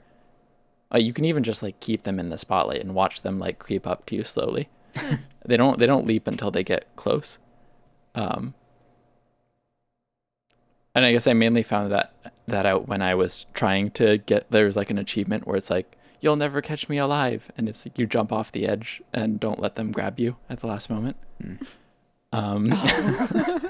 You're like coaxing someone over the edge. Like, yo. Yeah, so I was like trying to do that. And I was like, wait, he's really just not coming over here.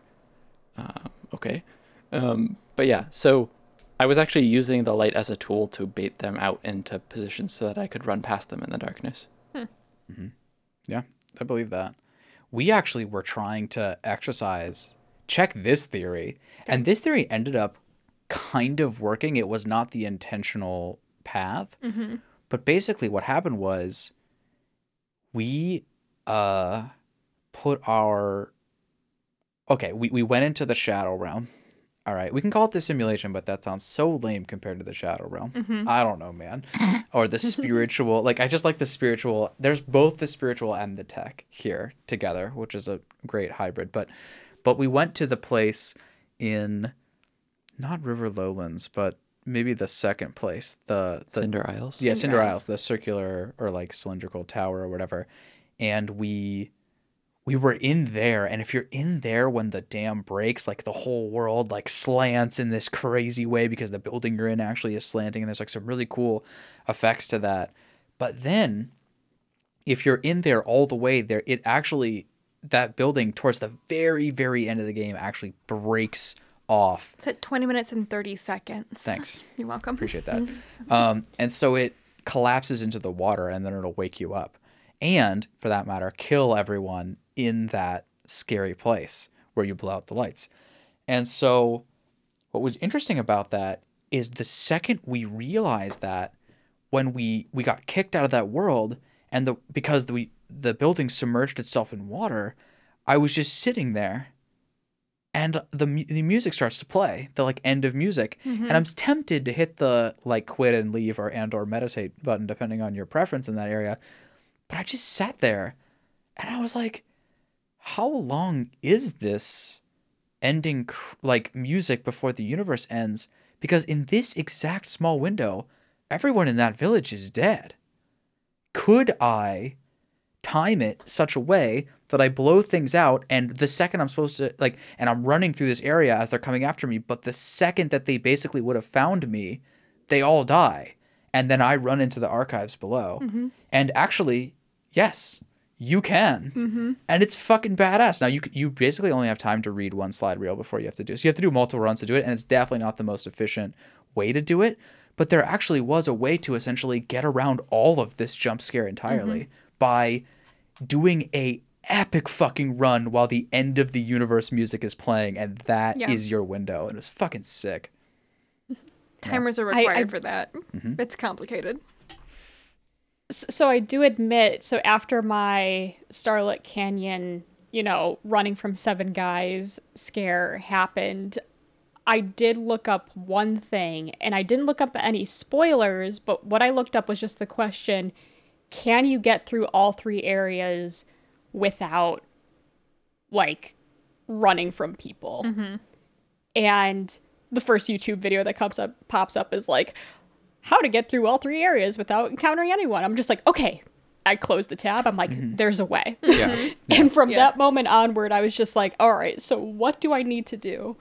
And I mean, there were still some, you know, pursuals and some dying here and there and getting caught and whatnot. And so, like, the spooks weren't eradicated by any means. But, like, I think it greatly helped my own peace of mind to know that there were solutions in each of the 3 worlds that, like, where I didn't have to deal with, like, you know, blindly running through an area being like, don't scare, fuck. Yeah. Yeah, I mean, we were definitely avoiding those because we thought we're either going to have to get scared a bunch or we're going to have to find another way. Mm-hmm. And so, yeah, that's a cool metagame of, like, finding. And I think that's just, like, a naturally what scared players are going to try to do. And that's awesome. I'm glad that there was solutions for all of them that way. That's kind of badass.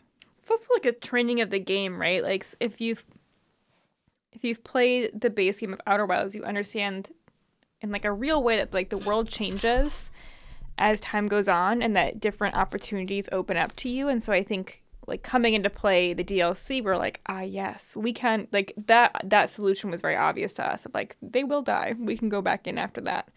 Because I feel like in the original, it just would have, I think it would have taken us longer had we not already kind of understood that concept. Oh, and by the way, just for fun, how to actually do this is actually a little bit complicated, and it felt almost like solving a puzzle. So I don't know if it was intentional or it wasn't. It clearly wasn't the main path. But, like, you can't get to this place, the place where you blow out the thing and you go down into the archive. You can't get to there via raft unless you go there first and illuminate the raft landing spot. At least I think. Mm-hmm. We were running on that information. If that's not true, holy shit, we were wasting our time. But we were that's correct.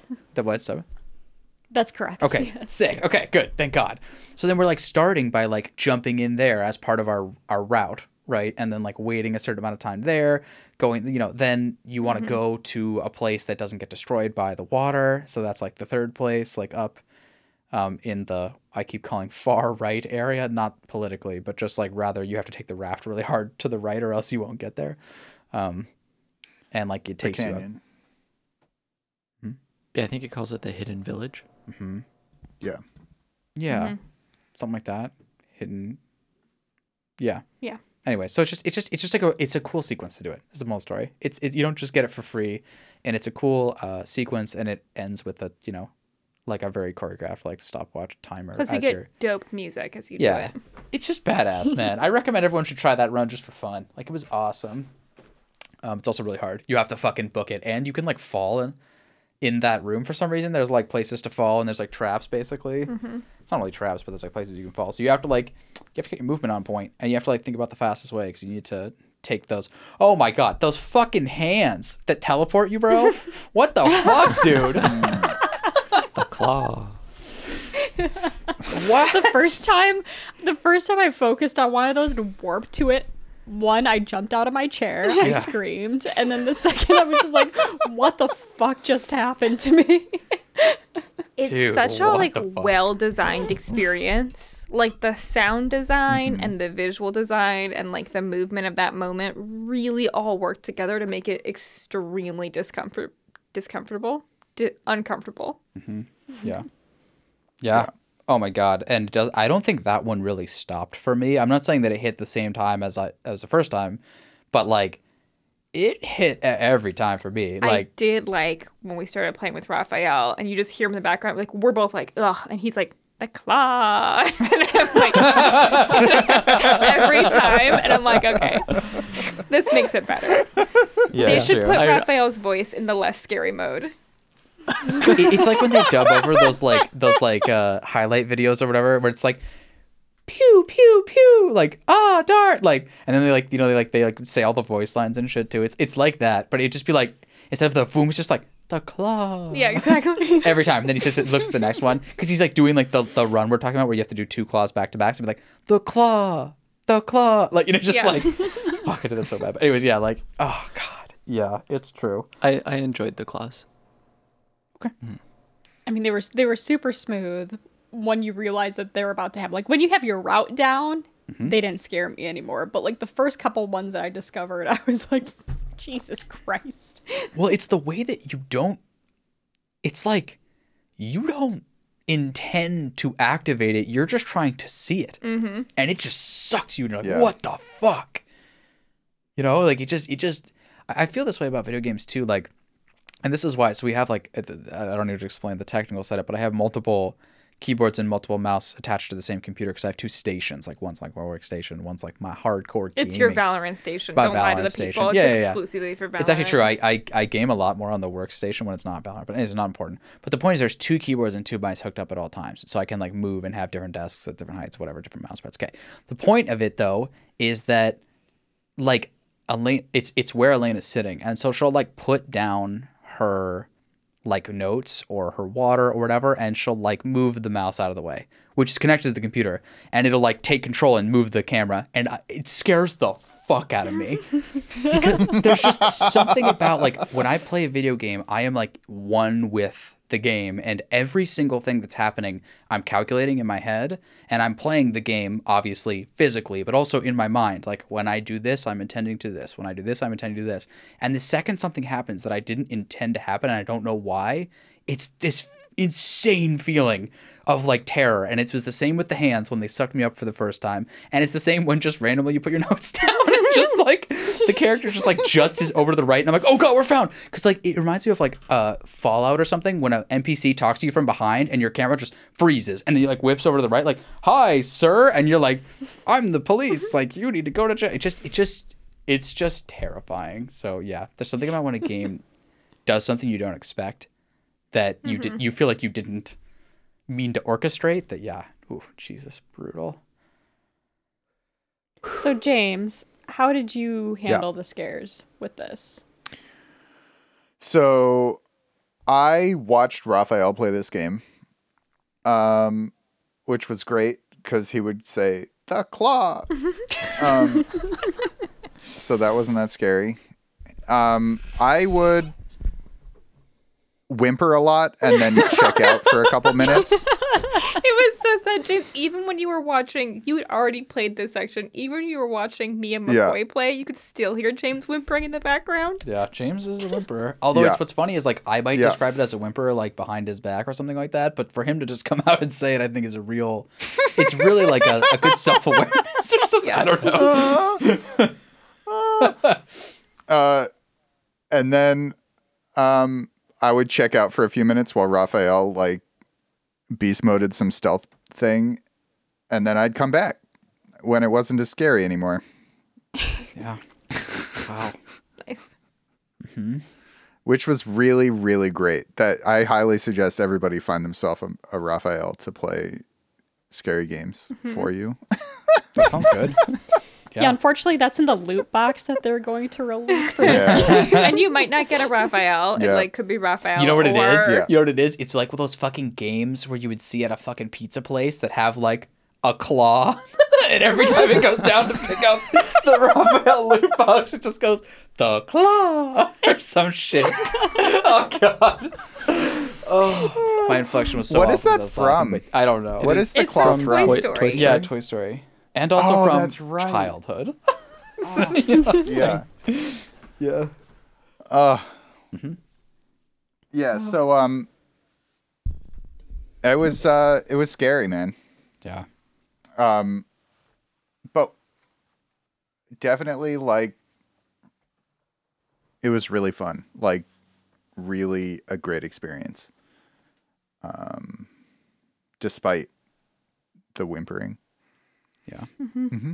Honestly, I felt the same way. Like, it's scary, and I don't like scary because it's like I just... Because it's scary? Yeah. It's like, why am I choosing to do this to myself when I could choose to do something else? It's like you see two options, and like one hurts you and the other one doesn't, and you're like, tough choice. Like, it's not a tough choice for me. You know what I mean? But yet, like, it is in this game, I think, because it's just great. It's just a great experience, and like it has a lot of momentum to it, and I think that's we've talked about some of the factors why, but it has a lot of momentum to it, and I think just because you're so much more experienced and you're able to meditate and every time you want, and like you don't have to sit there at the end of the run, like you just you know what I mean. Like for me, it's just quitting out, but it's like the going in to get something done or to experiment more about something. I mean, I personally almost always felt like I had plenty of time too. Like the cycles felt long enough to like try something and then maybe try something else if I wanted to, or I could just quit out. And it was just like, it kind of was roguelike-esque in a way. This game is kind of a roguelike. You were saying that, Elena, like, because we are kind of doing runs. Well, definitely right? Like when you're, I think too, there's an aspect to playing the DLC that like when you finish the base game, you're doing a final run. Like the last thing that you do in the base game, right, is like a final run. It's the accumulation of everything that you know about the game, and you go and you run through the world one last time to do something specific. And if you're like McCoy and I, you practice that run like 30 times before you do it because this is serious shit. And so I think like, again, like having had that experience, we approach this DLC as being like, all right, what's the run? And so that makes it very roguelike in certain ways. Like when we're trying to be like, okay, we have 1 minute and 30 seconds to get through this area after everyone's dead. Like, how are we going to do it? Let's practice the run. Let's trace our paths. It becomes like a very roguelike moment. And like, I feel like Outer Wilds has always had like a workflow decision that like preference you can have where you could do. In fact, James, I think you were talking about this one time where you were like, oh, like it's really awesome that you want to do that first in this loop because then like you can experiment this other thing towards the end of the loop. And it's funny because I was like, oh yeah, that makes total sense. I almost never approached the game that way. I would go in with one singular goal, and if I succeeded, then I would, even if like I could go over to another place and check something out before the world ends, unless it was right there, for the most part, I would quit and come back because you can get to the ship really fast. And there's something about the way that I like to approach things, just personal preference wise, where it's focused. Like I have one goal for this and I'm going to go and achieve it. And the second I achieve it, I want to go and read the ship's log about it and I want to figure it out and then I can move on to the next thing. And I think it supports both really well. Like I'm sure if you wanted to just go and make efficient runs through the world where you pair different things and you bounce around, I'm sure that would be really awesome too. It's just a really cool thing, to be honest, about the way the world works. Yeah. Definitely. And so, I mean, so why are we going into these dream states exactly? Like, we are trying to open this vault that we find in the stranger that has 3 keys to it, all which contain 3 codes that we must obtain. And so each of the 3 dream worlds supposedly holds this key to how to unlock. Which, by the way, is so video gamey. Mm-hmm. So video gamey. Yeah. Mm-hmm. Yeah, it really is. And but then it turns out you don't need the codes. You just need mechanics. Mm-hmm. Yeah. Yeah. And yeah, so I think this is also just kind of where we can talk about like the 3 new mechanics that they introduced into this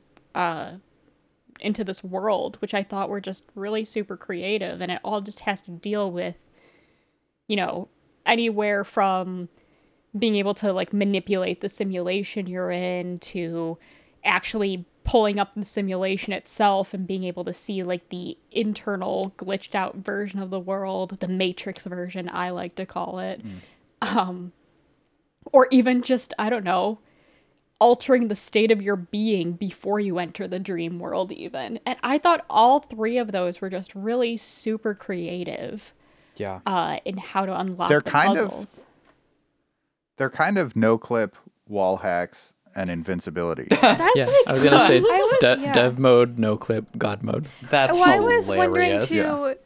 I was gonna ask Raphael because I feel like Raphael, you're like the most sci-fi literate, I think, out of our group. But the whole time we were playing it, like after you discovered the first one, all I could think of was like these are just glitches in the Matrix. Like that's what we're doing is like we're exploiting glitches in the Matrix right now. And I was wondering like are these common, like, known things that people could do to fuck with simulations? Because I'd be really curious if, like, someone came in and was like, yes, this is a simulation. You know what I want to try? I want to try jumping out of bounds, or I want to try dying. Like, I wonder if people could come to that organically if they knew kind of what they were working with. I think it's more like just games. Yeah, I think it's got more to do with game stuff than, I mean, I guess simulations and sci-fi. I'm trying to think if I've seen like discussions of bugs in them. Yeah, definitely. I mean, like Neuromancer has some of that, right? I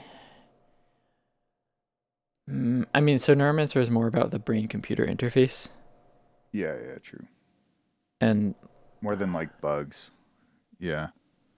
Yeah, and I think like Snow Crash discusses some like, I guess, dev mode like stuff internals, but I don't remember there being, and I guess there's a virus in it. Yeah, there's the virus. Sorry, we don't have to like get into like super details. Yeah, anyway, I think it's more. Yeah, well, sorry, we should have spoiled it. I mean, the thing is, all of this stuff is definitely like background reading for this game. Sure. And, like, the people that made the game are clearly, like, people that love science fiction. Mm-hmm. Yeah. And, for sure. Like, the Ringworld spaceship is definitely, you know, part of that.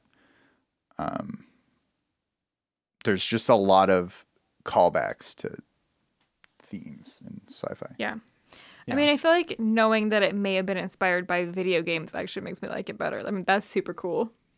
All I can say is that they hid these mechanics in plain sight in such a way that I am just endlessly impressed by that thing, these things being there the whole time. Mm-hmm. But like, because I did not discover putting down, I didn't realize you could put down the lantern at all, even. And I definitely did not discover that one by accident. We had to see the explanation of it. But I did actually discover, like we said, the sleeping at the thing with the because at some point I was just trying all sorts of shit with that device. I would carry it with me every run and just try it on weird shit. And yeah, we knew I just walking up to stuff and just like you know, just like pressing the little button next to the thing, like, can I grab this? Nobody else would, like, I was like convinced that it was like a, I was convinced it was a claw, essentially, that was like a little grabby hand. So I was like, try and pick that shit up. Like, get the ghost matter. Can we hold ghost matter in that thing? Yeah, that was a good guess. It's like maybe ghost matter. But the other thing, by the way, that we found on accident was the invisible walkways, because I was attempting to jump off and suicide myself to get out of the dream world. And I walked on an invisible bridge like... What? Yeah, and then and I fell off it. And then Raphael gaslit you about it because he didn't want you to know. He gaslit. He's like, I don't know what you're talking about, man. I think McCoy hallucinated. I was like, Elena, did you see that? But then you were like looking down, writing notes. I was looking at my notes, and I was like, guys, I just walked on thin air, like fucking Indiana Jones style. Like he kicks the fucking dust on the bridge, like. And Raphael's like, no, you didn't. Essentially. McCoy, what are you? And I muted myself and laughed. And I was like, what? Guys, what? Nobody? And Elena, literally, the only person who could have, with great definitive nature, been like, yes, we got to try this, was like, no, I was writing notes. Like, you told me to write something down. No, 100%, I understand. It was just like, fuck, that he would see that. Somebody clip that shit. And then, like, literally minutes later, we found it for real. Yeah. Oh, God. But the amount of other ones that are still there, like...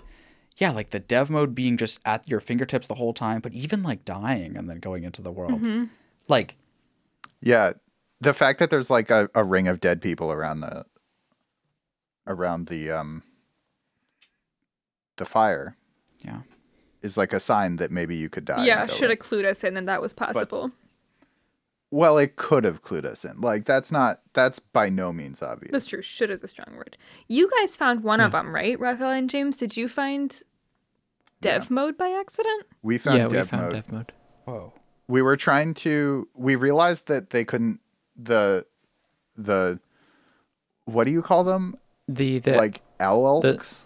I was calling them the strangers, I guess. But yeah, so we realized that the strangers were finding us by our light. So I was like, what if we just left our light back at the entrance and then tried to sneak past them? Whoa. And then we found dev mode. Yeah, cool. And then we were like, what? Damn. Yeah. That must have blown your fucking minds. Yeah. Yeah. Yeah, it did. We were at the mansion. The endless canyon. That was the first place we found too. God damn. Yeah. Wow. Because, I mean, I think we didn't figure out how to enter the simulation until it told us with the slide reel, I guess, which you find that's right in the hidden village. Yeah. Mm-hmm. Yeah. Right. I mean, like, I remember seeing the option to set down your lantern or set down the artifact, and I just remember being like, why? Yeah. Why the fuck would I do that? Yeah. So I just ignored it because I was just like... well, this is clearly for an achievement or something. Like, I don't know, traverse through the world with no light. I don't know. And so just... yeah. But also, like, it's also just because of the environmental design. Like, it really depends on light so much, where even if you douse it and try to walk a couple feet, you suddenly get so turned around. Or at least I was. Mm-hmm. Like, I had zero directional sense without a light in there. Definitely. So...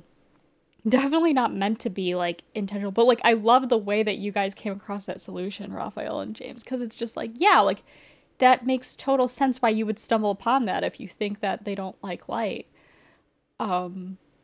I mean, I've also just like seen people comment being like, oh yeah, I realized you could die and still get into the world because, you know, I exited out of there, the loop is about to end, so I decided to suicide myself on the fire before, you know, just to end the loop, and I woke up in the dream world, and I'm like, wow, that's convenient. Yeah. I think that's like I think that is like the core of like one of my favorite things about Outer Wilds, and like what I think it does better than, I'm trying to think of another game that rivals it, but like those moments of like accidental or intentional discovery, like where you try something or stumble across something and you're right in some way and like something crazy happens, are just like, it's just such an amazing feeling. Like that sense of like exploration and just trying something and having this like big reveal happen. The base game had it too. Yeah, like with the Tower of Quantum Knowledge. Yeah. Sure. Or with anything that you just like happen to figure out. Like you happen to figure out how to get in that jellyfish. Yeah, the first time you teleport. There's so many things in there that like that sense of like there's just so much reward in figuring something like that out. Like I remember the time when like we fell asleep in there. And we woke up and we were like, it's dark. And I'm like, we're like looking around like, oh my fucking God, like what happened? And I'm like, they're fucking gone. And I'm like I'm like yelling at McCoy. I'm like, McCoy, they're gone.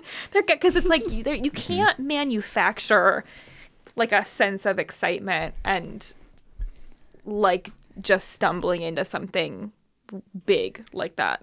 And it just, it's this, it, you know, it feels like actually like, I feel like this is something that Adam would talk about a lot where he'd be like, you actually like you recognize that it was underneath your nose the whole time. You know what I mean? Like that feeling of like, oh shit, it was right there. And in fact, there were like even signals that were there. And I felt like I continually felt like, wait, really? Like really? As in like there was just the sun or whatever, their planet in all the imagery.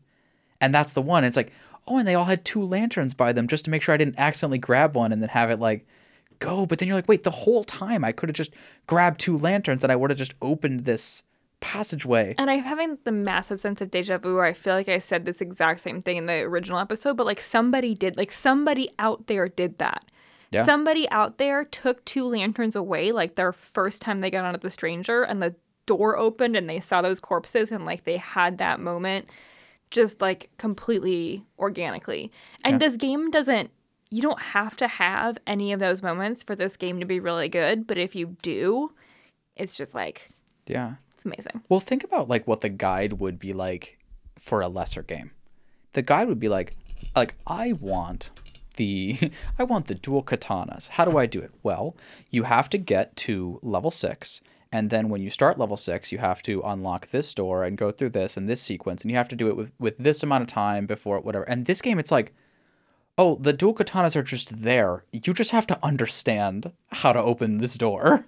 Like, and if you understand how to open this door, you can just get them in the first second of the game. You know what I mean? It's a, but the learn, so it's like they don't level gate you is what I'm really trying to get at. The game doesn't like gate you really from almost anything. It's not afraid for the player to figure something out or stumble on something. Yeah, I think that's a really good way to say it. And like get like sequence break by accident. In fact, like there's no such thing as sequence break. Yeah, and I think like in fact they like, want you to have that experience. Like they want you to do that at some point. Yeah, because it's fun. Yeah, that's the mystery. Absolutely. Yeah. Because like I actually think that was one of my favorite parts about this expansion. I mean, I wouldn't say it was like my favorite by far, but just one element that really added like going into the ghost world, right? Early without a goal and leaving being like, I didn't get anything in my ship logs really that I can work with. Like I clearly this is important, but I don't know what. But it was just like mysterious and it added to the mystery and I knew it would come back, but I didn't know when. And I didn't think like, oh, I sequence broke or anything. I just was like, that needs to get written down in the notes. We need to come back there sometime. I don't know why or what, but yeah. That was, sorry, go ahead, Raphael. I was going to say one of my favorite moments from the base game about this is actually just like realizing that the scene you've been seeing when you wake up every time of the probe being launched from Giant's Deep is like important to your entire mission. And then you've been seeing it every single time and just not really realizing what's happening. Yeah. I mean, you're wondering. That was one of my favorites. Yeah. On the occasion. And I think it's like you can even get it without it being important to your progression. Yeah. I was thinking about that actually, because every time you start the DLC, obviously you wake up in the original world. I don't know. So you see it. And I was like, oh, yeah. Remember when we chased that thing down? Yeah. Well, there's so little in this game in the sequence of its events that is random. That I think maybe like the trajectory with which the probe is shot, right? It's when different you first every time, but that's intentional. But that's part of the story, right? But because there isn't randomness, like when you do your speedrun style, when you like get up, like, and you just like fucking run to the elevator, you hit that thing, look forward, jump, run to the fucking spaceship, go grab your suit, go to the thing, set your marker, go to the thing, like lift off, set your, autopilot. If you do all that in like a reasonable sequence, like you will arrive at the place you're trying to go exactly the same time, pretty much every single time. And when you do that, it just gives you such an unbelievable appreciation of the world and how it's ticking, like what's happening You know what I mean? Like in all sorts of things. Like what parts of the world right now are collapsing into this like black hole or white hole or something? I'm not sure. But like, you know what I mean? Like it's like you can literally understand the way that planet is like breaking apart and how that's working, because you just keep running it and seeing these things break. So then I felt the same way about the buildings breaking and washing away, like around. I understood so intimately like how this place destroys itself and what that means, and like how long I had between these sections, just because like you just run by the same thing, it's working the same way. And it's, instead of like, I don't know, the non-randomness of it, the way that it is all so scripted, it seems, or so continuous, or like the same. It's just, I feel like it's just such a beautiful element, because you just become so familiar with it, mm-hmm. like so familiar with the world and these different pieces and how it changes and when it changes and what that means. And oh God, that's pretty good. It's all right. It's all right. You said something earlier, McCoy, that made me remember that I wanted to ask the group about something. I have a theory about this DLC a little bit, and about how they designed it. I think that they designed the DLC, although I think in some ways to be easier, because it is more contained, and I think the clues are more explicit, but I think it's a little bit that they wanted it to be sort of hard mode, because you don't get access, you aren't looking at your ship's log very much. And I think... like in the Stranger or in the... Yeah, when you're in the Stranger, you aren't using your ship, because you're just rolling around in there. You can't get your ship inside the actual Stranger. But then also in the dream world, or whatever we want to call it, in the simulation, you don't get ship's log updates, I don't think. I don't think so. Right? No, and I don't think so. You like, you're not looking at your ships. Like, I just think that they took that away from you a little bit. And we're sort of like, you've played the base game of this. You understand kind of what you're looking for. Like, we're kind of going to give you some space and distance from your ship's log. You'll just have to kind of see if you think this was important. And you can check it. You can check it whenever you want. Like, you can exit and go look at it at the end of your next day. But I thought they kind of gave you some distance from that ship's log. Yeah. And distance from a lot of your tools that you would use to, like, kind of break... Like if you watched us towards the end, right, we'd be rolling through, like I'm sure everyone had this experience where they roll up to the Stranger and it's like that amazing effect that we talked about where you see the Stranger for the first time, but it doesn't matter because you just lock onto the bay, you turn yourself around the right way, you go in, like you're not worried about that. You've seen this a million times. You open that door with the light, like it's no big deal. You've seen this a million times. But the first time you do all that stuff, it's so intense, and especially it's so intense because they strip away so much stuff that you would actually use, especially when you get into the dream world. Like you can't thruster around and just like troll all over the place and fly and like try to keep your momentum. You can't shoot a probe to light things up or like to look around a corner or like whatever. You can't even just pull out your listening device or really anything. So when they limit all of that stuff from you and take the ship lock away from you in this like dream world, it really focuses you on like you're vulnerable, you're slow. Yeah, that's the other thing. If you want to look forward in front of you, you're basically super fucking slow. Super fucking slow. So yeah, I agree with you. It's a lot that kind of keeps you like you're helpless, you're scared. Like that's just where you are. There's no sick, nasty momentum. Because like, dude, I would literally drift down the stairway to get to the fire. Like once you open up the thing with the lanterns, I would like drift via the thrusters, just because like you just should, man. It's just badass. It's fun. It's speedrun mode. But then all that goes away in there. Yeah. I mean, all of your HUD stuff, your thrusters, everything, like all the status, your place in the world just gets left for nothing. And you're like, oh shit. Yeah. It goes walking simulator on your ass. Yeah. And especially in a horror game when you have no run button, also makes it very hard. Yeah. It's so cool. I was just gonna say, do we want to talk about what's within the vault then? Yeah, we do. I love him. So the Elena's prisoner. New boyfriend is in the vault. Yeah, 7 out of 10 would cuddle. Yeah, well, he only has one antler, so it's easier to cuddle. But yeah, potentially it's an 8. But yeah, But yeah, you essentially, you know, using the three mechanics, you know, of what we kind of touched on in terms of like breaking the virtual world, you do end up opening this vault and going down to this chasm where you find an actual live, you know, creature who the game calls the prisoner. And kind of similar to the base game, you have a moment with another species of communication where you kind of communicate information back and forth using a particular set of tools. Like for the Nomai, it was like communicating through stone panels and like finding stone combinations to ask questions. And the creatures in this game that you are like how you communicate with the prisoners through these, like, I call them vision sticks. Yeah, selfie sticks. Mm-hmm. Okay, like, yeah. Selfie sticks. That's so offensive to what this game is. Thanks, I hate that. I think vision stuff is the term he uses in game, yeah. Oh, really? Okay. But yeah, so basically the prisoner takes the staff and he scans his mind and he goes on to project to you how he ended up there in the first place.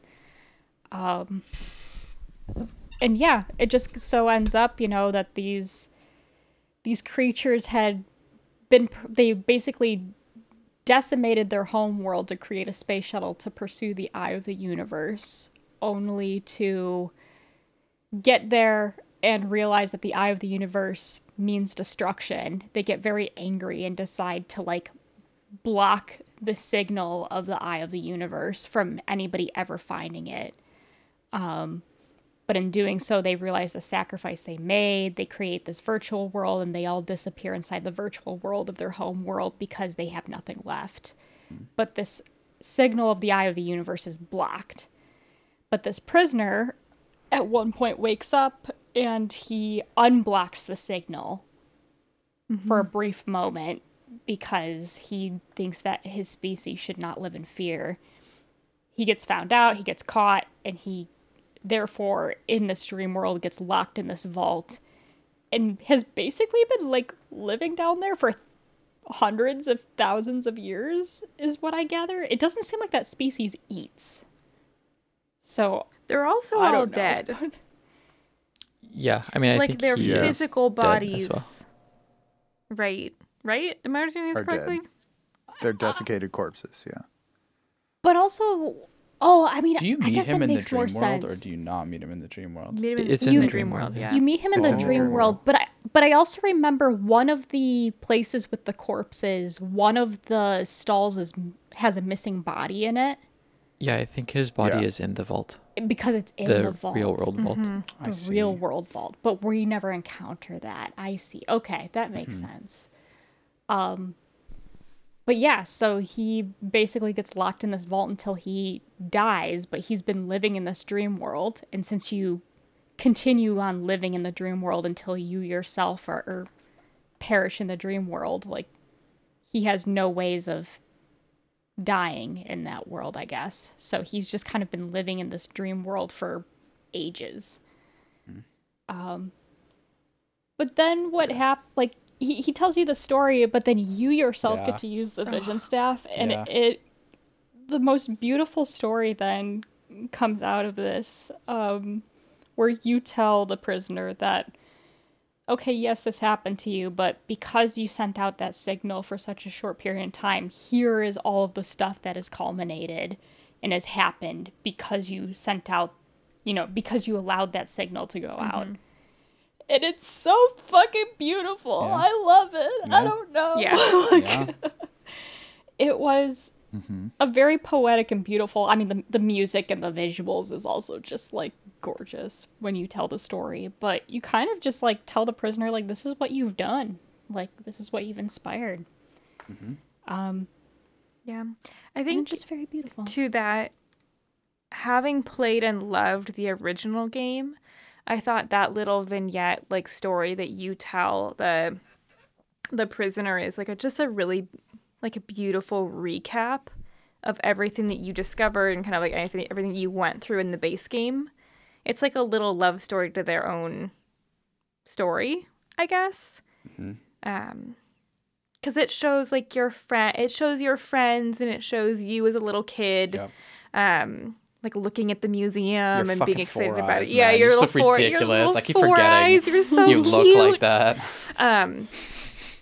So I think, I mean, we know about this, but I think, look, if you've gotten to this point in the podcast, you should probably have already played this. But if you haven't, for some reason, and you're still interested, despite the fact that we spilled out, like, I just feel people should play the DLC after the base game. I think that that sequence makes sense because I think that, like, that little story as, like, as a recap of everything that you've discovered and known in the OG Outer Wilds, I thought was really... Yeah, you tell your fucking story, man. Yeah. It's fucking crazy. Like, and you are an alien to them, and you get to be another nomad to, like, this creature. And the way that they incorporate this DLC into the fold of the original game, like, it could so easily have been, like, remember the fucking Outer Wilds? Like, all right, guys, like, hit the Outer Wilds notes. But, like, instead they, like, find a way to, like, connect all these stories, like, to... As Zoe was suggesting, like, this guy is to some degrees responsible for everything. Like, and so, you know, this isn't like a DLC where you just buy it and now all of a sudden, like, I don't know, like, everything in the world is different, or like affairs in town and fucking, it's like it actually comes into the fold of the rest of the game, if that makes sense. And they do so even in the most intense way at the very end, where this guy is outside the fire, like, of all the people playing the instruments, and he's, like, outside, like, not sure if he can come join everyone in this final song to play for the end of the game. And because he's fucking DLC, he wasn't there, like, you know what I mean? He literally represents the DLC being outside and the way that they allow you to usher him into the game. You know what I mean? No, you deserve to be here. Like, at least me in particular, I didn't want you, DLC. I was nervous that you would ruin the game, but you have earned your way. Come join in the final fire. Like, and it's so harmonious, literally from a music standpoint, but also just, that's just how this game rolls. The harmony on all of their stuff, including this DLC that came after the fact, it just ends up ending up exactly where it needs to be in the game to fit. Yeah. I have a question for Raphael. Raphael, at some point, I don't remember exactly when, you mentioned to me, or to us, to the general population, that this makes sense. Essentially, the strangers are the reason why you can't get a signal from the eye of the universe right now. Like, that you couldn't do that in the base game. So do you think that they... I don't want to say knew about this DLC, but, like, I wonder, like, this game is so tight in terms of the way that things logically work. I wonder if they had some inkling or some explanation for that, but, like, before this DLC was conceived of. Oh, that I'm not sure. I mean, I think in a lot of stories, there's sort of, like, unexplored gaps where you can fill in things retroactively and still have it tie in beautifully, and this could have been that, but they also could have planned it out. Like, it's really hard to know. Yeah. But it ties in fucking beautifully. Go ahead. Yeah. I watched that Noclip documentary on Outer Wilds, and I'm not quite sure if it was the case for them, but it also seemed like once they got a publisher that they seemed like they were on some sort of, like, pseudo deadline to get the game out. Like, it wasn't like a very tight deadline. They were able to, like, you know, refine all the elements of it. But I am curious if, like, maybe they had this, like, this idea of bringing in this third species, but then maybe they were just like, oh god, that's just too much for this game in its current state. Maybe we just leave it with the Nomai. Yeah. Although it's, like, it's interesting though, because I feel like it might be that reason, but from the other direction or something like that, where it's like, because, like, when we were watching that documentary, one of the things that struck me so much is that the publisher, Annapurna, came in and said, listen, man, you guys won like 3 indie game awards, like in a fucking row for this thing. And they're like, yeah, man, thanks for giving us the cash. We're just going to put it out as is. And they're like, no, you're going to fucking remake this whole thing and make it the game that it actually can be. Mm-hmm. You're going to get a real art style. You're going to do this right. You're going to like make this the big grand adventure that you want. Here's the money. And so maybe when they took that challenge on, they thought to themselves, like you're saying, okay, this might be too much to add. This last piece, we have a lot to do, because apparently they were just trying to push this out as something that we never would have played. And because it would have been like, oh, the art style's all right, but it looks kind of janky. I guess it's like a student project or something. No, that's a real company or something like that. Oh, they work on mobile games. But Annapurna walked in there and said, fuck that. We are paying you to make the beautiful game that this actually fucking is. Like, do it right. I'll see you later. And I just find that so incredible, because aren't publishers like 98% like evil or just necessary things in the industry of like, we will give you the money, but what you must do is add loot boxes. Like, it's like, but here Annapurna once again ends up just being like the hero in the scene. The fairy godmother. That comes in with an actual vision or sees the vision and just goes, you can't shortchange this. You just can't do it. Dude, I think they should have a menu option straight in the middle of the menu. That's a link to that Noclip documentary. That's what I think. Mm-hmm. Yeah. It's a great documentary. It's really good. And they should make another documentary for Echoes of the Eye. Please do it now. Listen to me, Noclip. Yeah. And then we can find out the answer. Like, was this planned from the start? Yeah, I'd just be really curious. I feel like... Yeah. I feel like they had some rationale for why there was no signal. It may or may not have been the stranger, but I bet they had a reason. Yeah. My personal inclination was that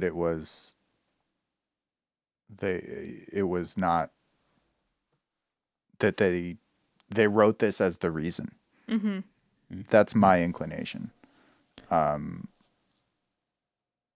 And I don't know. I don't quite remember why that was my inclination, but it was.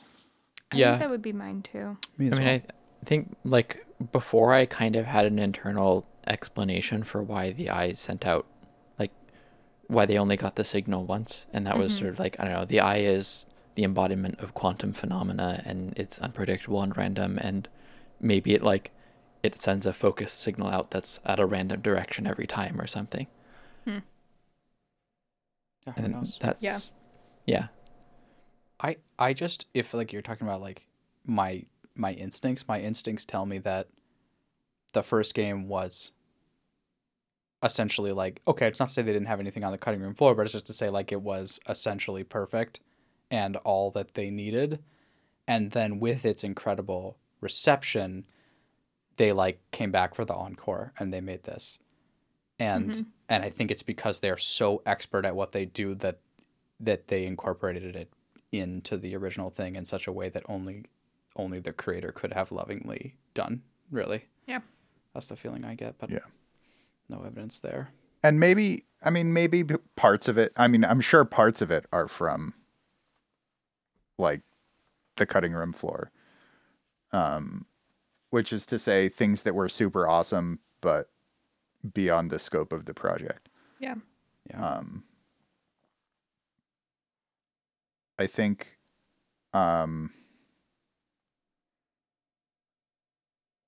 it does kind of feel like the whole story of the stranger is kind of an incredible addition to the Outer Wilds, partly because like the stranger enters the solar system and then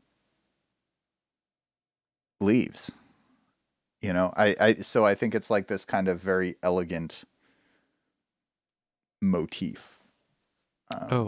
Speaking of which, I don't know if the rest of you encountered this, but so one of the advantages of not quitting out prematurely is there's actually a different ending to the loop in The Stranger, which is that instead of the sun incinerating you, you really just see the process of like the memory transfer starting. Mm-hmm. And yeah, this is another one of those things where it's like it's in front of you this entire time, but it's really easy to miss its significance, which is that the stranger is not actually dying to the supernova; it is escaping. Yeah, that's fucking and you can figure that out. And so there's actually you like can figure that out. There's the room in each of the strangers flying away. But James, you were saying? You can figure that out because, well, how we figured it out was the room at the top of the dam. Yeah. Which is like a sun observation room or whatever. Mm-hmm.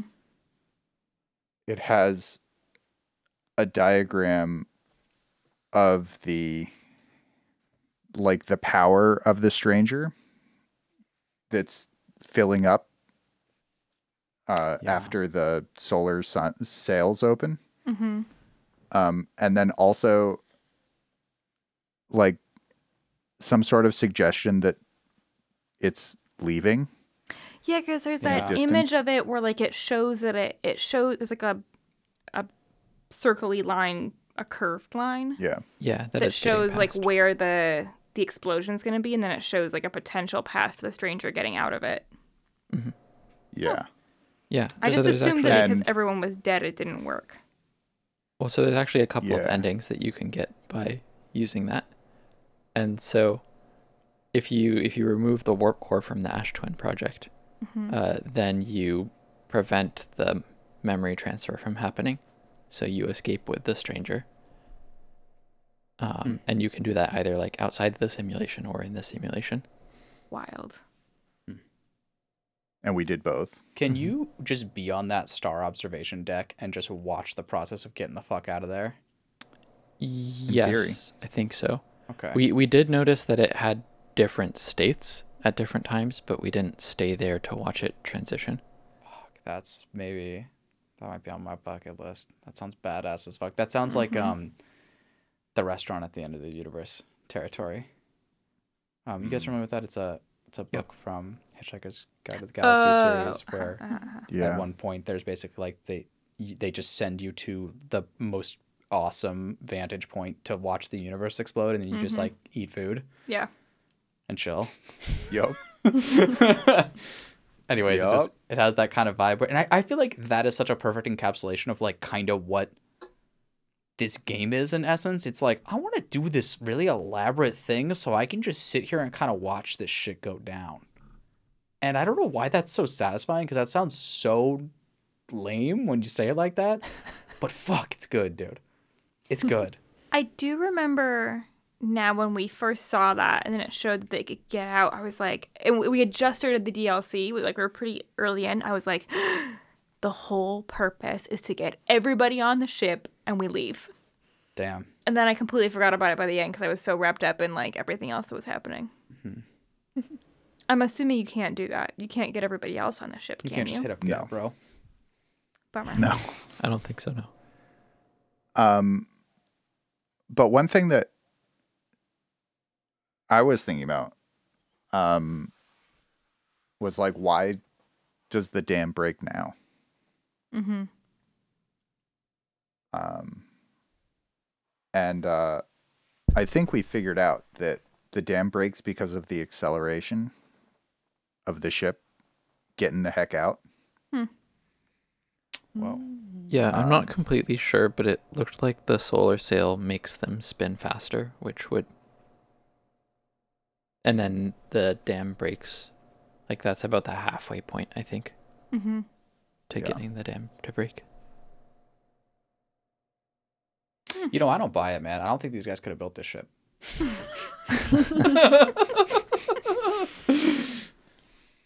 That is very cool. I'm glad that you guys figured that out. It's awesome. That adds to my lore knowledge. Mm-hmm.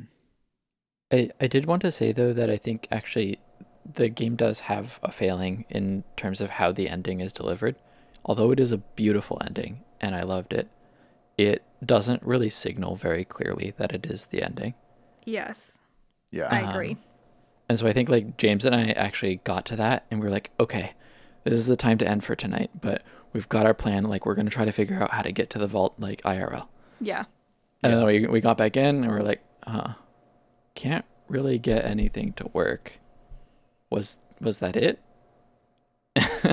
Yeah. I mean, like it kind of, it dumps you in its final Outer Worlds vanilla moment. We were like, I remember when Raphael, you watched us end it. So you actually like broke the news to us that it was over. Cause we had, right. Like you tell him your story and then he kind of is like, cool. And he leaves and he walks away and he outside of when you follow him out of the prison chamber situation and he leaves you like a message. So it's just like him and you sailing away on a little raft. And we were like, great, so we got to go find it. We're going to go with him. We're going to take him with us. We're like, so we take that raft that's right there across the way. And we're like, where'd he go? Like, where is he? And Raphael, and like, there was this tone of like, Raphael, like, it was like letting your kids down about like something, like someone has just died. Like, it was just like, okay, yeah. So he, I think is trying to tell you that like, take him with you, but like in spirit, and like he's walked into the water and he's gone. And we're like, what? No, like we're gonna go find him. Like he's right over. So yeah, I agree that the final little ending bit didn't quite signal to me that it was over. I was ready to continue. But see, I actually think, and I don't know if this is what Zoe was referencing in the Discord when she was saying, hey, like guys, like do finish the game, like after you beat this. But I feel like that is the actual ending, not the ending that you get when you open the thing and you talk to this guy and all that stuff. Yeah. I feel like the actual ending is the ending with the modification of.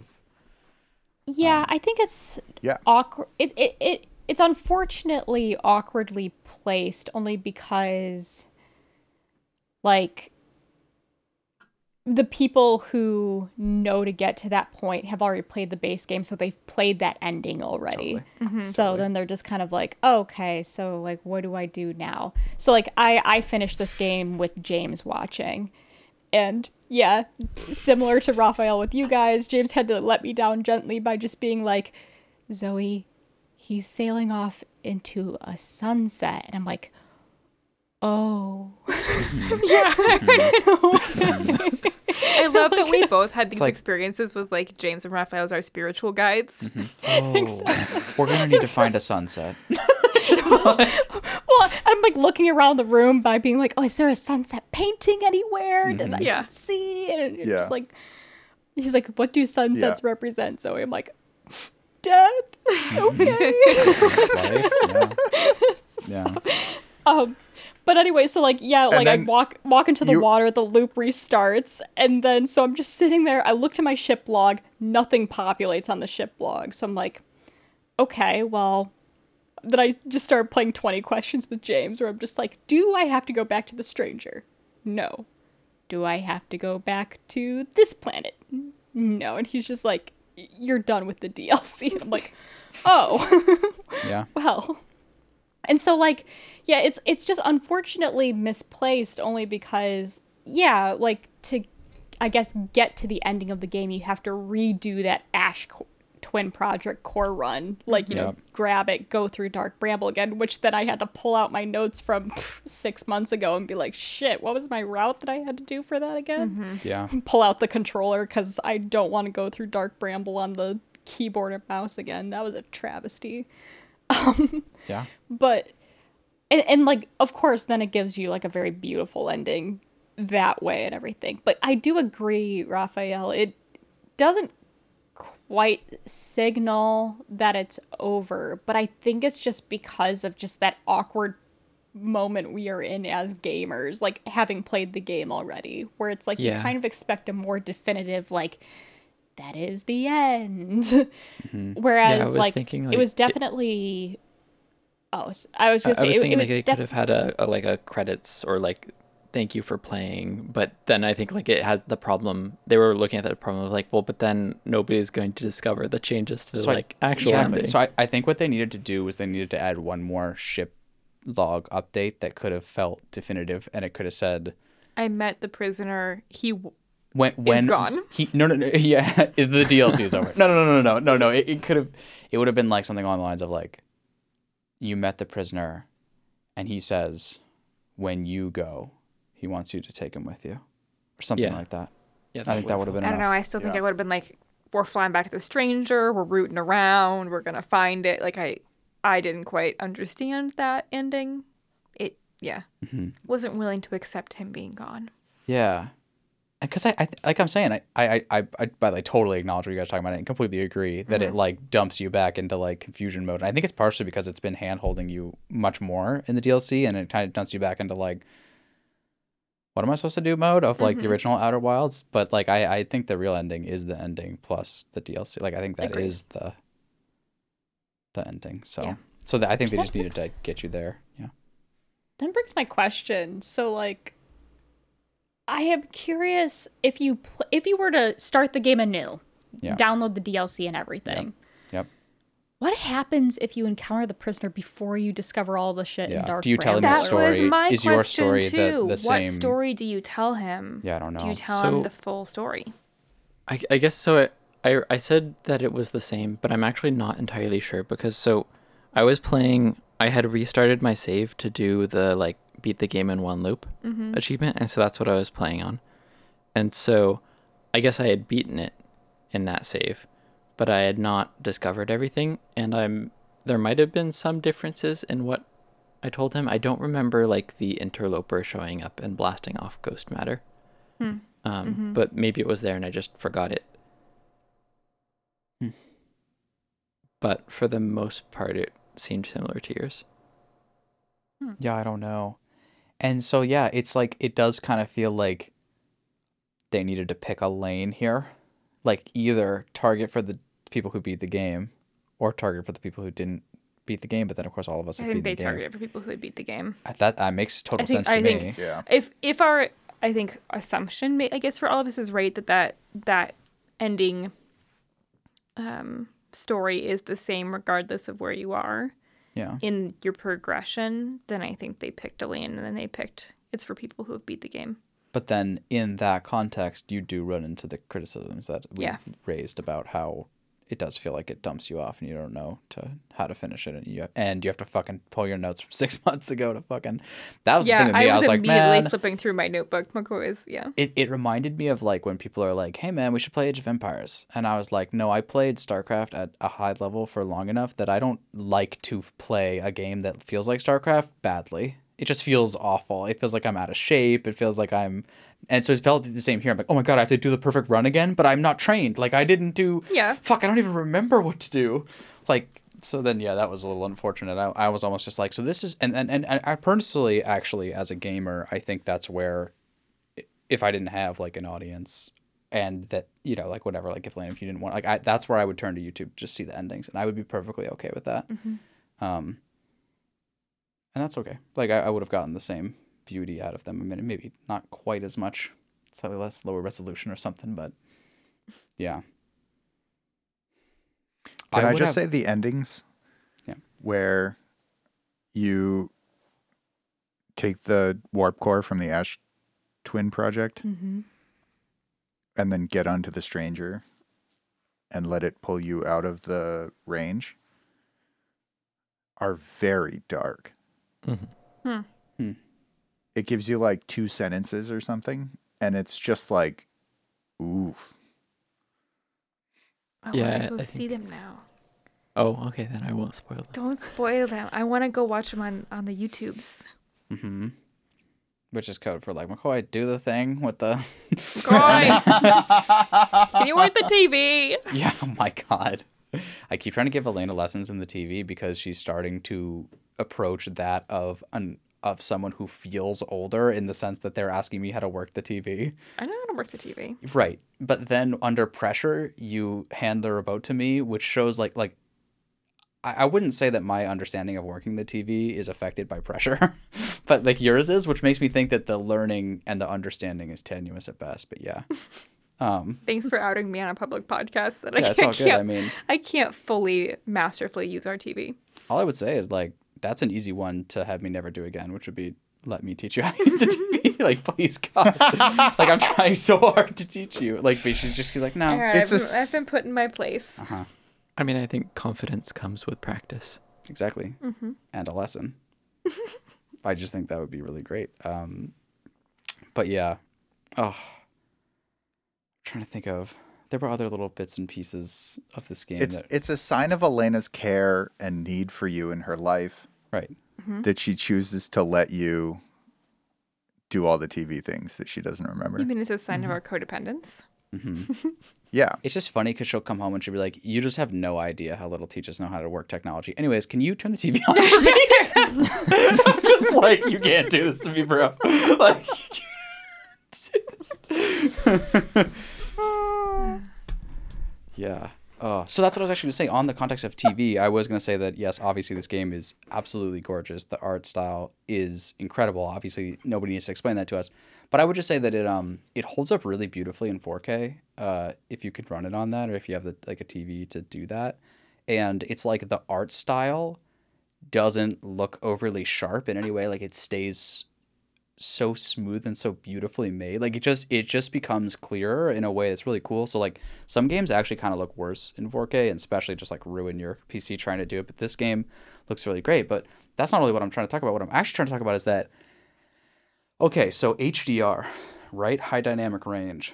The premise of this is like you darken dark areas and you lighten light areas so that, because if you think about like a black image on a TV, it has this gray, I guess it's kind of like white haze because it's a black pixel, but it's lit up. Do you know what I'm saying? Like, it's a bright black, which is like a bizarre concept. Mm-hmm. And so what I was really hoping to do someday, and I will someday, because we have a TV with HDR, however, the HDR in my TV is okay at best. Maybe in the living room one, it's better. I don't know. But what I really want, if you're thinking about technology, is there's OLED TVs, which they have the capacity to turn on and off and adjust the luminance of each individual pixel by itself, whereas like more, quote, normal TVs have like zones. Like, oh, top left is a little darker, but top right's bright, which like, anyways, the reason why I say all this is because if you go to like Best Buy or some shit and you walk down the TV sort of like aisles, what you'll see is they oftentimes showcase night videography. And they show space movies, and they show space a lot because space is like the number one use case for infinite darks and then like bright stars. And fuck, I want to play this game on one of those TVs where like just you look into the expanse of space, you turn off all the lights, and it's not like there's not that like haze over the pixels, which, you know, you get used to and you get by, but, you know, like, especially in this game a lot, like, especially with the lights off, but even with the lights on, you know, you're kind of struggling to see because there's just like that weirdness of, it's like kind of hard on computer monitors and televisions to like see, like, it's dark. This game's really dark. And so I would have absolutely loved that. And I feel like someone somewhere should experience that, and someday I will like cart this fucking game over to someone that has one of those TVs or maybe get one myself. But I just think it would be like, that will be the signal for me to try this again, I think, is when I can look into space and have it be like beautifully dark and have its like infinite expanse showed. So I just think that would be fucking rad. Yeah, I just want to throw that out there because that would. So let's rate this thing. Mm-hmm. Okay. All right, James. Let's start with you, bro. Oh, shit. Yeah. Okay. Mm-hmm. Yeah. So the base game, I gave 2 thumbs. Wow. Regrettable. And, I mean, looking back on it, I remember why I gave it 2 thumbs. Mm-hmm. But, like, all the frustrating bits have kind of, like, disappeared with time. And I'm just like, wow, that game was really incredible, wasn't it? And I think that the DLC reminded me of that very, very much. And not having to play it and be scared all the time helped a lot too. And my experience with it was definitely gold star worthy. So I'm going to start off strong with a gold star. It's a game that feels unique in the modern era in a really, really incredible way. So let's pop over to Zoe. Okay. So I gave the base game one thumb, I remember. And like I said before, like at the top of the hour, I said that it was because of like the headspace I was in, and I remember feeling very frustrated with the base game. And like I do want to like, it's not that I regret that rating. I look back at that rating with a lot of sadness because I just remember the state I was in. I remember, and it is a fitting rating for how I was feeling in those moments. So I feel like the one thumb for the base game would still stand. That being said, I just want to give the DLC itself a gold star. And for that, like, I'm just very thankful that I got to experience this game in the same way that everybody else had playing this for a second time, and that I got that second chance. And that's why I find this DLC to be very special to me, because I actually got to feel those aha moments, and I got to feel that puzzling out a lot better than I ever did before.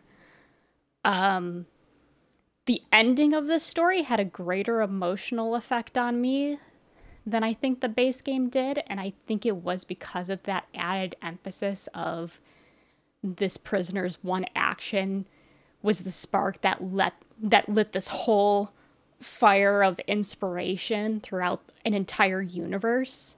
And I always get very, like, misty-eyed thinking about that, and especially just that ending song. Just made me like just seeing the culmination of past, present, and future, and like what's going on. Like, it was so beautiful to witness, and I think that just shook me more emotionally than even just like the existential longing of the base game, I have to say. And I just also want to add, like, I really appreciate DLC that expands upon or explains in greater depth parts of the main story. It's why I like the BioShock Burial at Sea DLC so much. I think I gave that one a gold star. I hope so. Because it did that further explanation into the story, and it added to the value of the BioShock universe in itself. And this game definitely does that. It just adds so much to this. And I think it just, in a way, made Outer Wilds an even greater game than it already was. And it was, you know, I knew Outer Wilds was a great game. It was just a great game that I wish I had played. But this DLC made me finally be able to conclude that, yes, I've played a truly excellent game. So yeah, gold star from me. I really loved it. Definitely go play it. Don't let the spook scare you. If so, like, you can turn on no spooks mode. It makes things a little bit easier, but otherwise, definitely go out and play it. Let's go with McCoy. All right. Also, you can say the claw in the way that Raphael does, which I am. I tried like 4 times to do it in the town. I couldn't do it. So don't the copy claw. Me. Copy. That will help diffuse some of the scenarios that are spooky. Craig's just like, fuck that. Craig was triggered by that. Oh god, yeah. Craig can't handle the claw. You can't, exactly, or the truth, or whatever. But yeah, like, awesome. Perhaps maybe that was the mic drop moment for Zoe's review. It just hit that hard that Craig was like, I'm fucking out, man. That was powerful. So fair play on that. This game is a masterpiece, and I feel very confident saying that. It speaks truly to my soul as a masterpiece, and I want to believe, like I've said earlier, that you could not have accidentally achieved something as synergistic and as loved and as cohesive as this thing is. It's when James said this feels like a game unique in the modern era, I think I love that phrasing, and I think to myself about how this game made me feel like I first felt when I started playing video games as a kid, where I didn't understand their limitations, but rather I was overtaken by the possibilities within them. And you know, open world games were becoming awesome, and I just thought, like, oh my God, you can go so far, and you can, there's stories of all these people and they're doing things. And like, really, I was overtaken playing this game. Like, just imagine if fucking Skyrim or Fallout had as intricate a world as something like this. How cool it would be to see a world that felt like it actually really was connected, that did impact each other, that really felt like there was knock-on impacts that happened, that caused other things. So I don't know. I will save a lot of space for other people to talk and say what they want to say, but I would just say that for the DLC in specific, for me, I recognized that the DLC itself could hang with the base game. Like I said, you know, I wasn't necessarily asking for this. I wasn't clamoring for this. I had a near perfect experience with the first game, and I was done. But it was more Outer Wilds and not the same thing. It was actually what you want. It was actually a new experience that builds on things, that adds, but also changes the formula in weird ways and blows your mind. And it does everything that you want Outer Wilds to do. And it does it in a kind of somewhat different way, a more linear way, a more constrained way. And it was fucking fantastic. And the fact that it can exist in the same universe, literally, as the other game means to me it has to be a gold star too. And so, yeah, it's really awesome. And I think it is an unfortunately super fucking high bar for Spooky Games Month, even though it wasn't supposed to be a part of that. But I'm looking forward to the other two games we're going to play this month, but I don't think they can beat this. And it's not fair that they should even have to try, but they do. And so here we are. Okay. They'll just be the Ethan Carters, you know, of the world. You know, just unfortunately, something has to follow up. Oh God. Ooh. It'll be. I hope it's something named similarly too. It'll be like something that's just, you know, because Ethan Carter was so similar. You should play Outer Worlds. We should play Outer Worlds. And then cry. Oh God. By the way, if you want to see everything that The Outer Worlds is, or at least was to us, look at our hype video on YouTube where James is playing that shit. And just leveling up dialogue. I swear I got at least 6 hours into that game. Perks.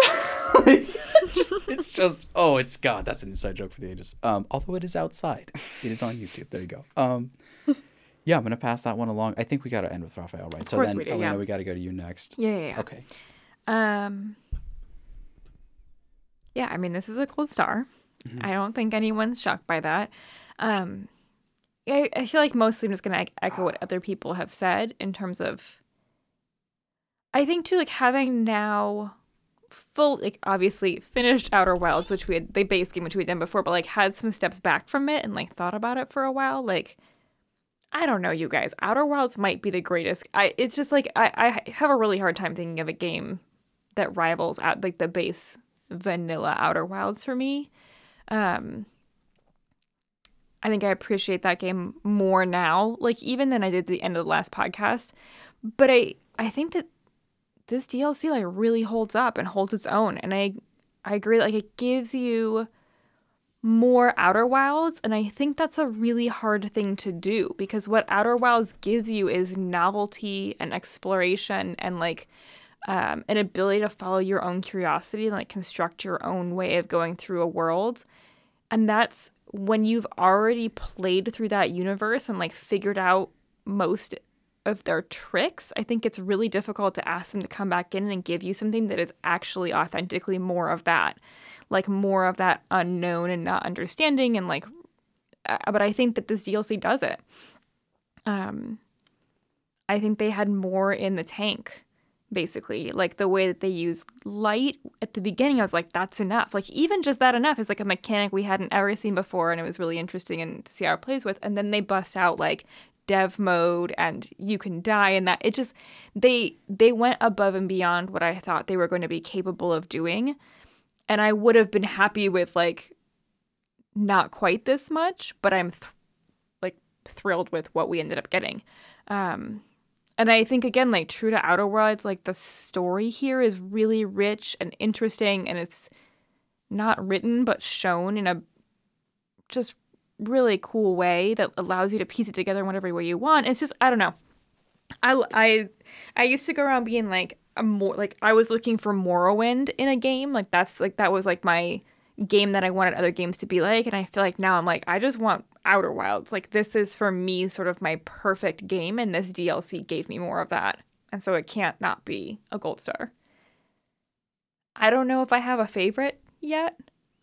I don't know if we even want to, like, touch that in this podcast. Like which one do you think is better? Jesus. That's a whole different conversation, but I think they're both just outstanding, somewhat in their own ways, but also in the same way. And yeah, I think it's great. It's fabulous. Raphael, what do you think?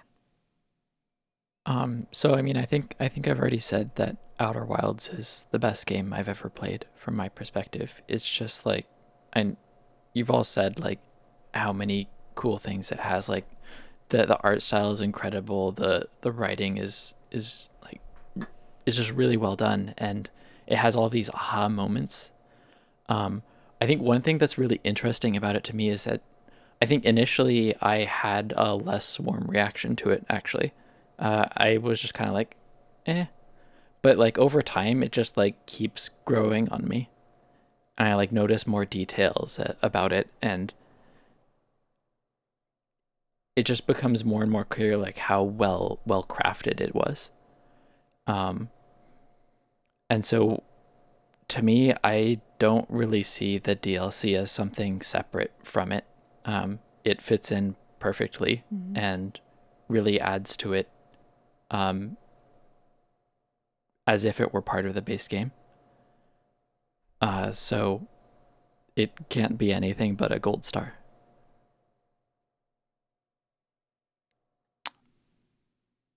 Wow. So I have a thought. I also have a thought too. Okay. Yours first. I don't think we should try and suss out which one's better, because I think they have to duke it out for Game of the Year. Oh. Wait, we have to do that? No, yeah. Fuck that. Yeah, we do. We counted all the BioShock separately, including BioShock Infinite DLC. The precedent has been set, and so I think they're gonna have to battle. Mm. Wow. I think if I'm gonna, like, spoilers, I think they're 1 and 2. I don't know which way, but I think they're 1 and 2. Okay, that's definitely spoilers.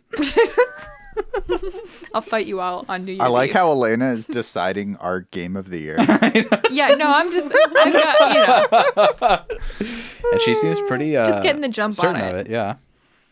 Mm-hmm. Yeah. You got a gut feeling. Mm-hmm. Fair.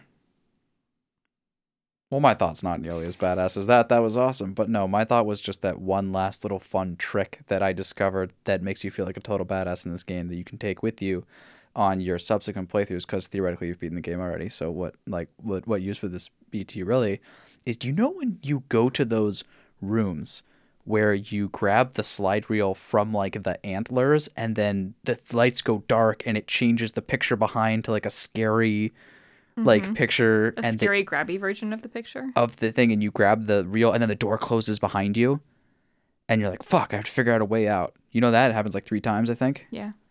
So it turns out, super badass mode, you can put a probe or a scout on the other side of the door, and it is a light source, and you'll use that for one of the puzzles for unlocking things. And so what I did when they closed the fucking doors on me is you have 1 shot, because you can't shoot it out there again. But if it's already out there, you can just unlock that door if you hit that timing. And it is the most badass feeling ever when they just, like, do the scary moment, they close the doors on you, and you're like, and click, gotcha. And you just walk out. It's fucking baller. So cool. I think we should get the fuck out of here. This was awesome. Thank you all for this experience. And thank you all for being so flexible about moving this out. Everything in our entire universe calendar out 1 week, because holy shit, we needed it. But it was worth it. And we got to have Zoe on the podcast as a result. So that's fucking badass too. Yep. Hell yeah. All right. Cool. Okay. Next week, Prey. I hear James humming the bass song. I love it. It's so beautiful.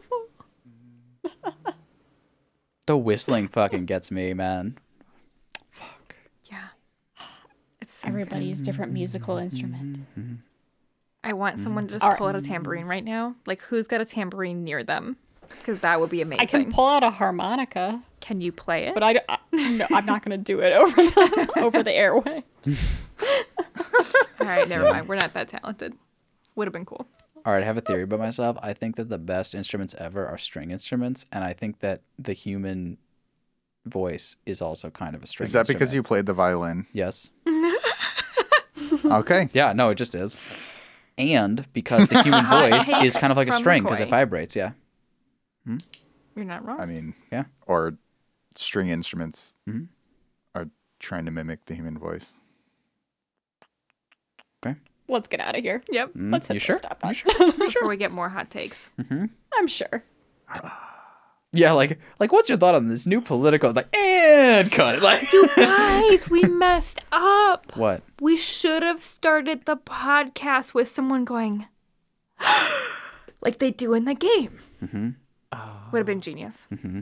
Don't worry. We instead ranted for like 45 minutes on some shit about okay, everybody out. McCoy, take that thing of Elena and put it right at the beginning of the podcast. That's great. Do that. I'll do what I can. Okay, and by that I mean, if I forget that, don't blame me. Cool. Mm-hmm. Okay. I don't blame you. Okay. Thank you. I blame you. You could put in some work around here. I really can't. I don't know how to work the TV. There's no way I can do this. Fair. Super fair.